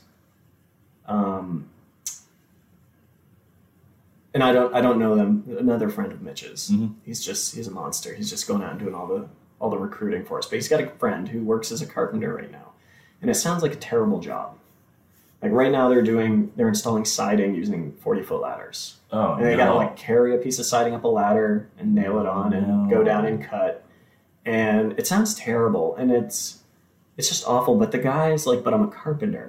And I want to be a carpenter. Because carpenter is aspirational trade. Mm, You know, people want to be carpenters because it sounds good and the ladies love it. yeah. But nobody wants to be a painter, Sure. right? So uh, that's a stigma that really should be crushed. And uh, you know, we'll work on that. hmm You know. hmm Um, but the uh, the catch is that if you could get people before they have that stigma, or give them a um, a different picture of what it's like to be a painter, because if somebody's like, I don't know if I want to be a painter, but I'll give it a try, and they show up and on day one they're given a paintbrush and it sucks, they're like, yeah, painting does suck. Which a lot of people have that experience in Yeah. the college franchises. Exactly. And, And they're like, yeah, painting sucks. Like I, Yeah. I showed up, they sent me up a ladder, I didn't know what I was doing, I spilled a paint bucket. mhm, I it was quit. scary. I, it was scary. I quit. Yeah. And Yeah. so if we show up and be like, this is what it actually means to be a painter. It means being productive and professional hmm and operating a job site and respecting someone's home and respecting yourself and respecting the trade. hmm And we start there. Then the person, I'm not saying, you know, the public isn't going to care. Public's still going to think painters are a bunch of overalls wearing, chain smoking Sure. degenerates. hmm But the people who come work for us are going to get a different picture of what it's like to be a painter, and then maybe they'll stick around. hmm So, And you, yeah, no, you know, if anyone else was saying this, I'd be like, eh. But you've demonstrated that you guys have the secret sauce in terms of recruitment and retention in, in a way that others don't. recruitment, not so much. Retention, I think you're. I will accept. You don't think recruitment's fair? some- We haven't been able to hire somebody in three years. Have you been trying? Yeah, we do Yeah. employment ads every year.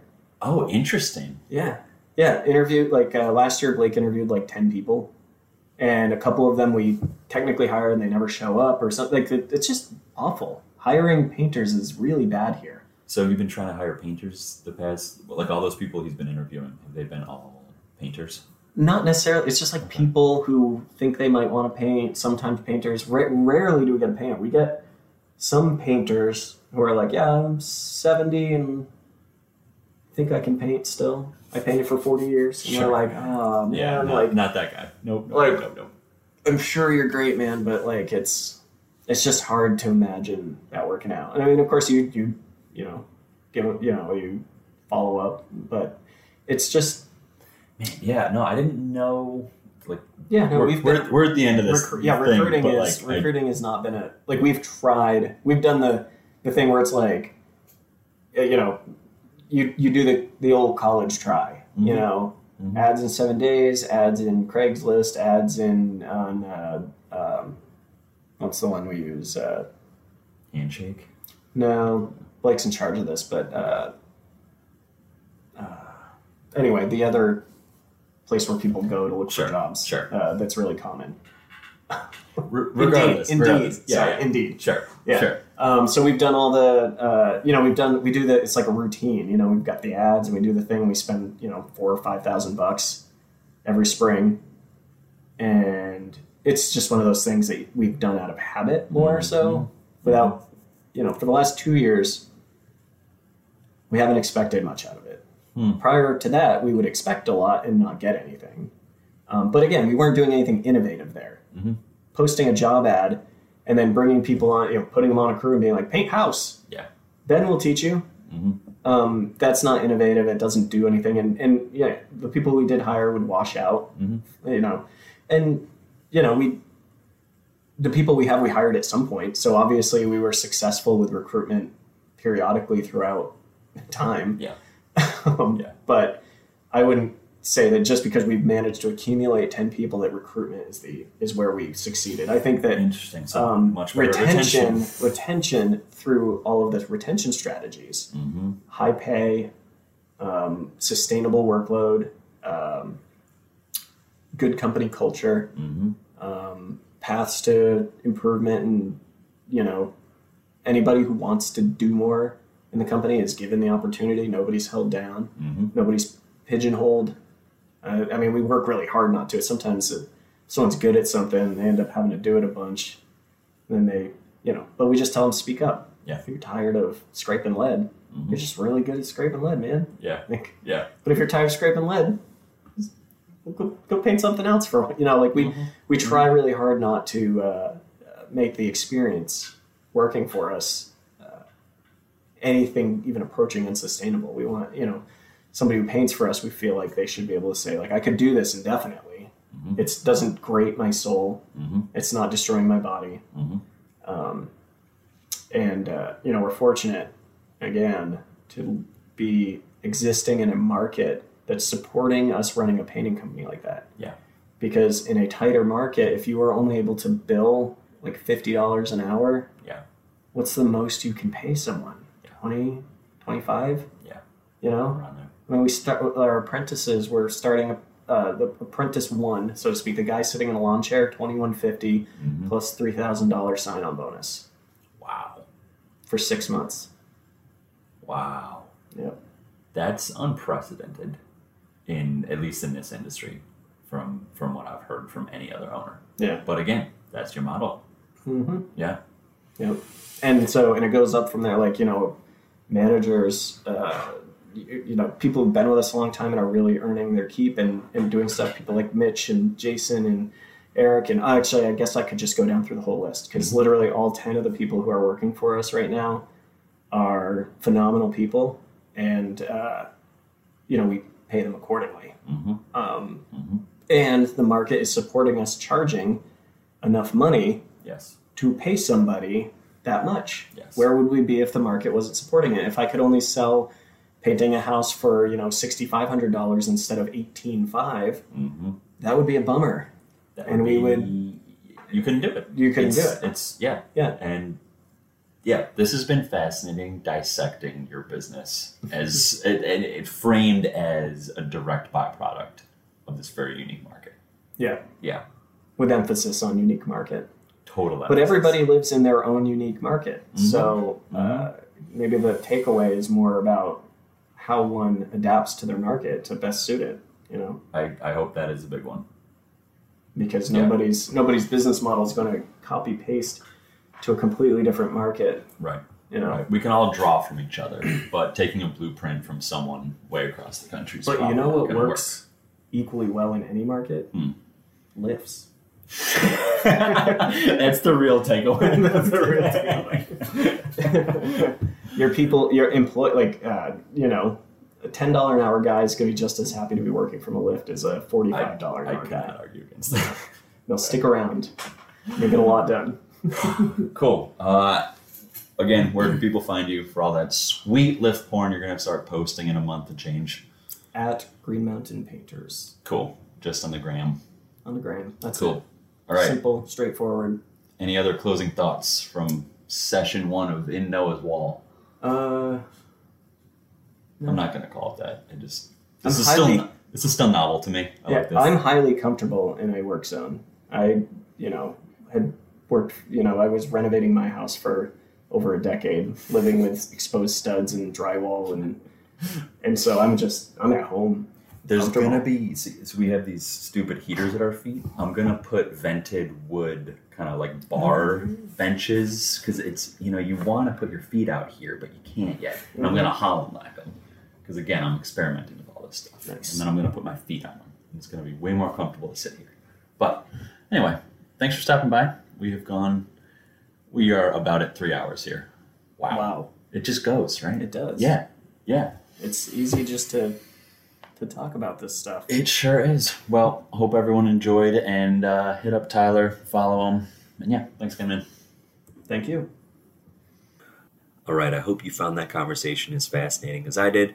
Make sure to follow Tyler at Green Mountain Painters on the gram, and hopefully, they should be starting their amazing lift content in April, May, depending on the weather, and once they really get rocking. So, shoot any and all questions, comments, feedback my way at Advice from a Young Tradesman on Instagram, and see you next time. Thanks again for listening. Paint Ed podcasts are produced by the Painting Contractors Association and is made possible by members and industry partners. To find out more about upcoming education opportunities or for more information about joining PCA, visit pcapainted.org.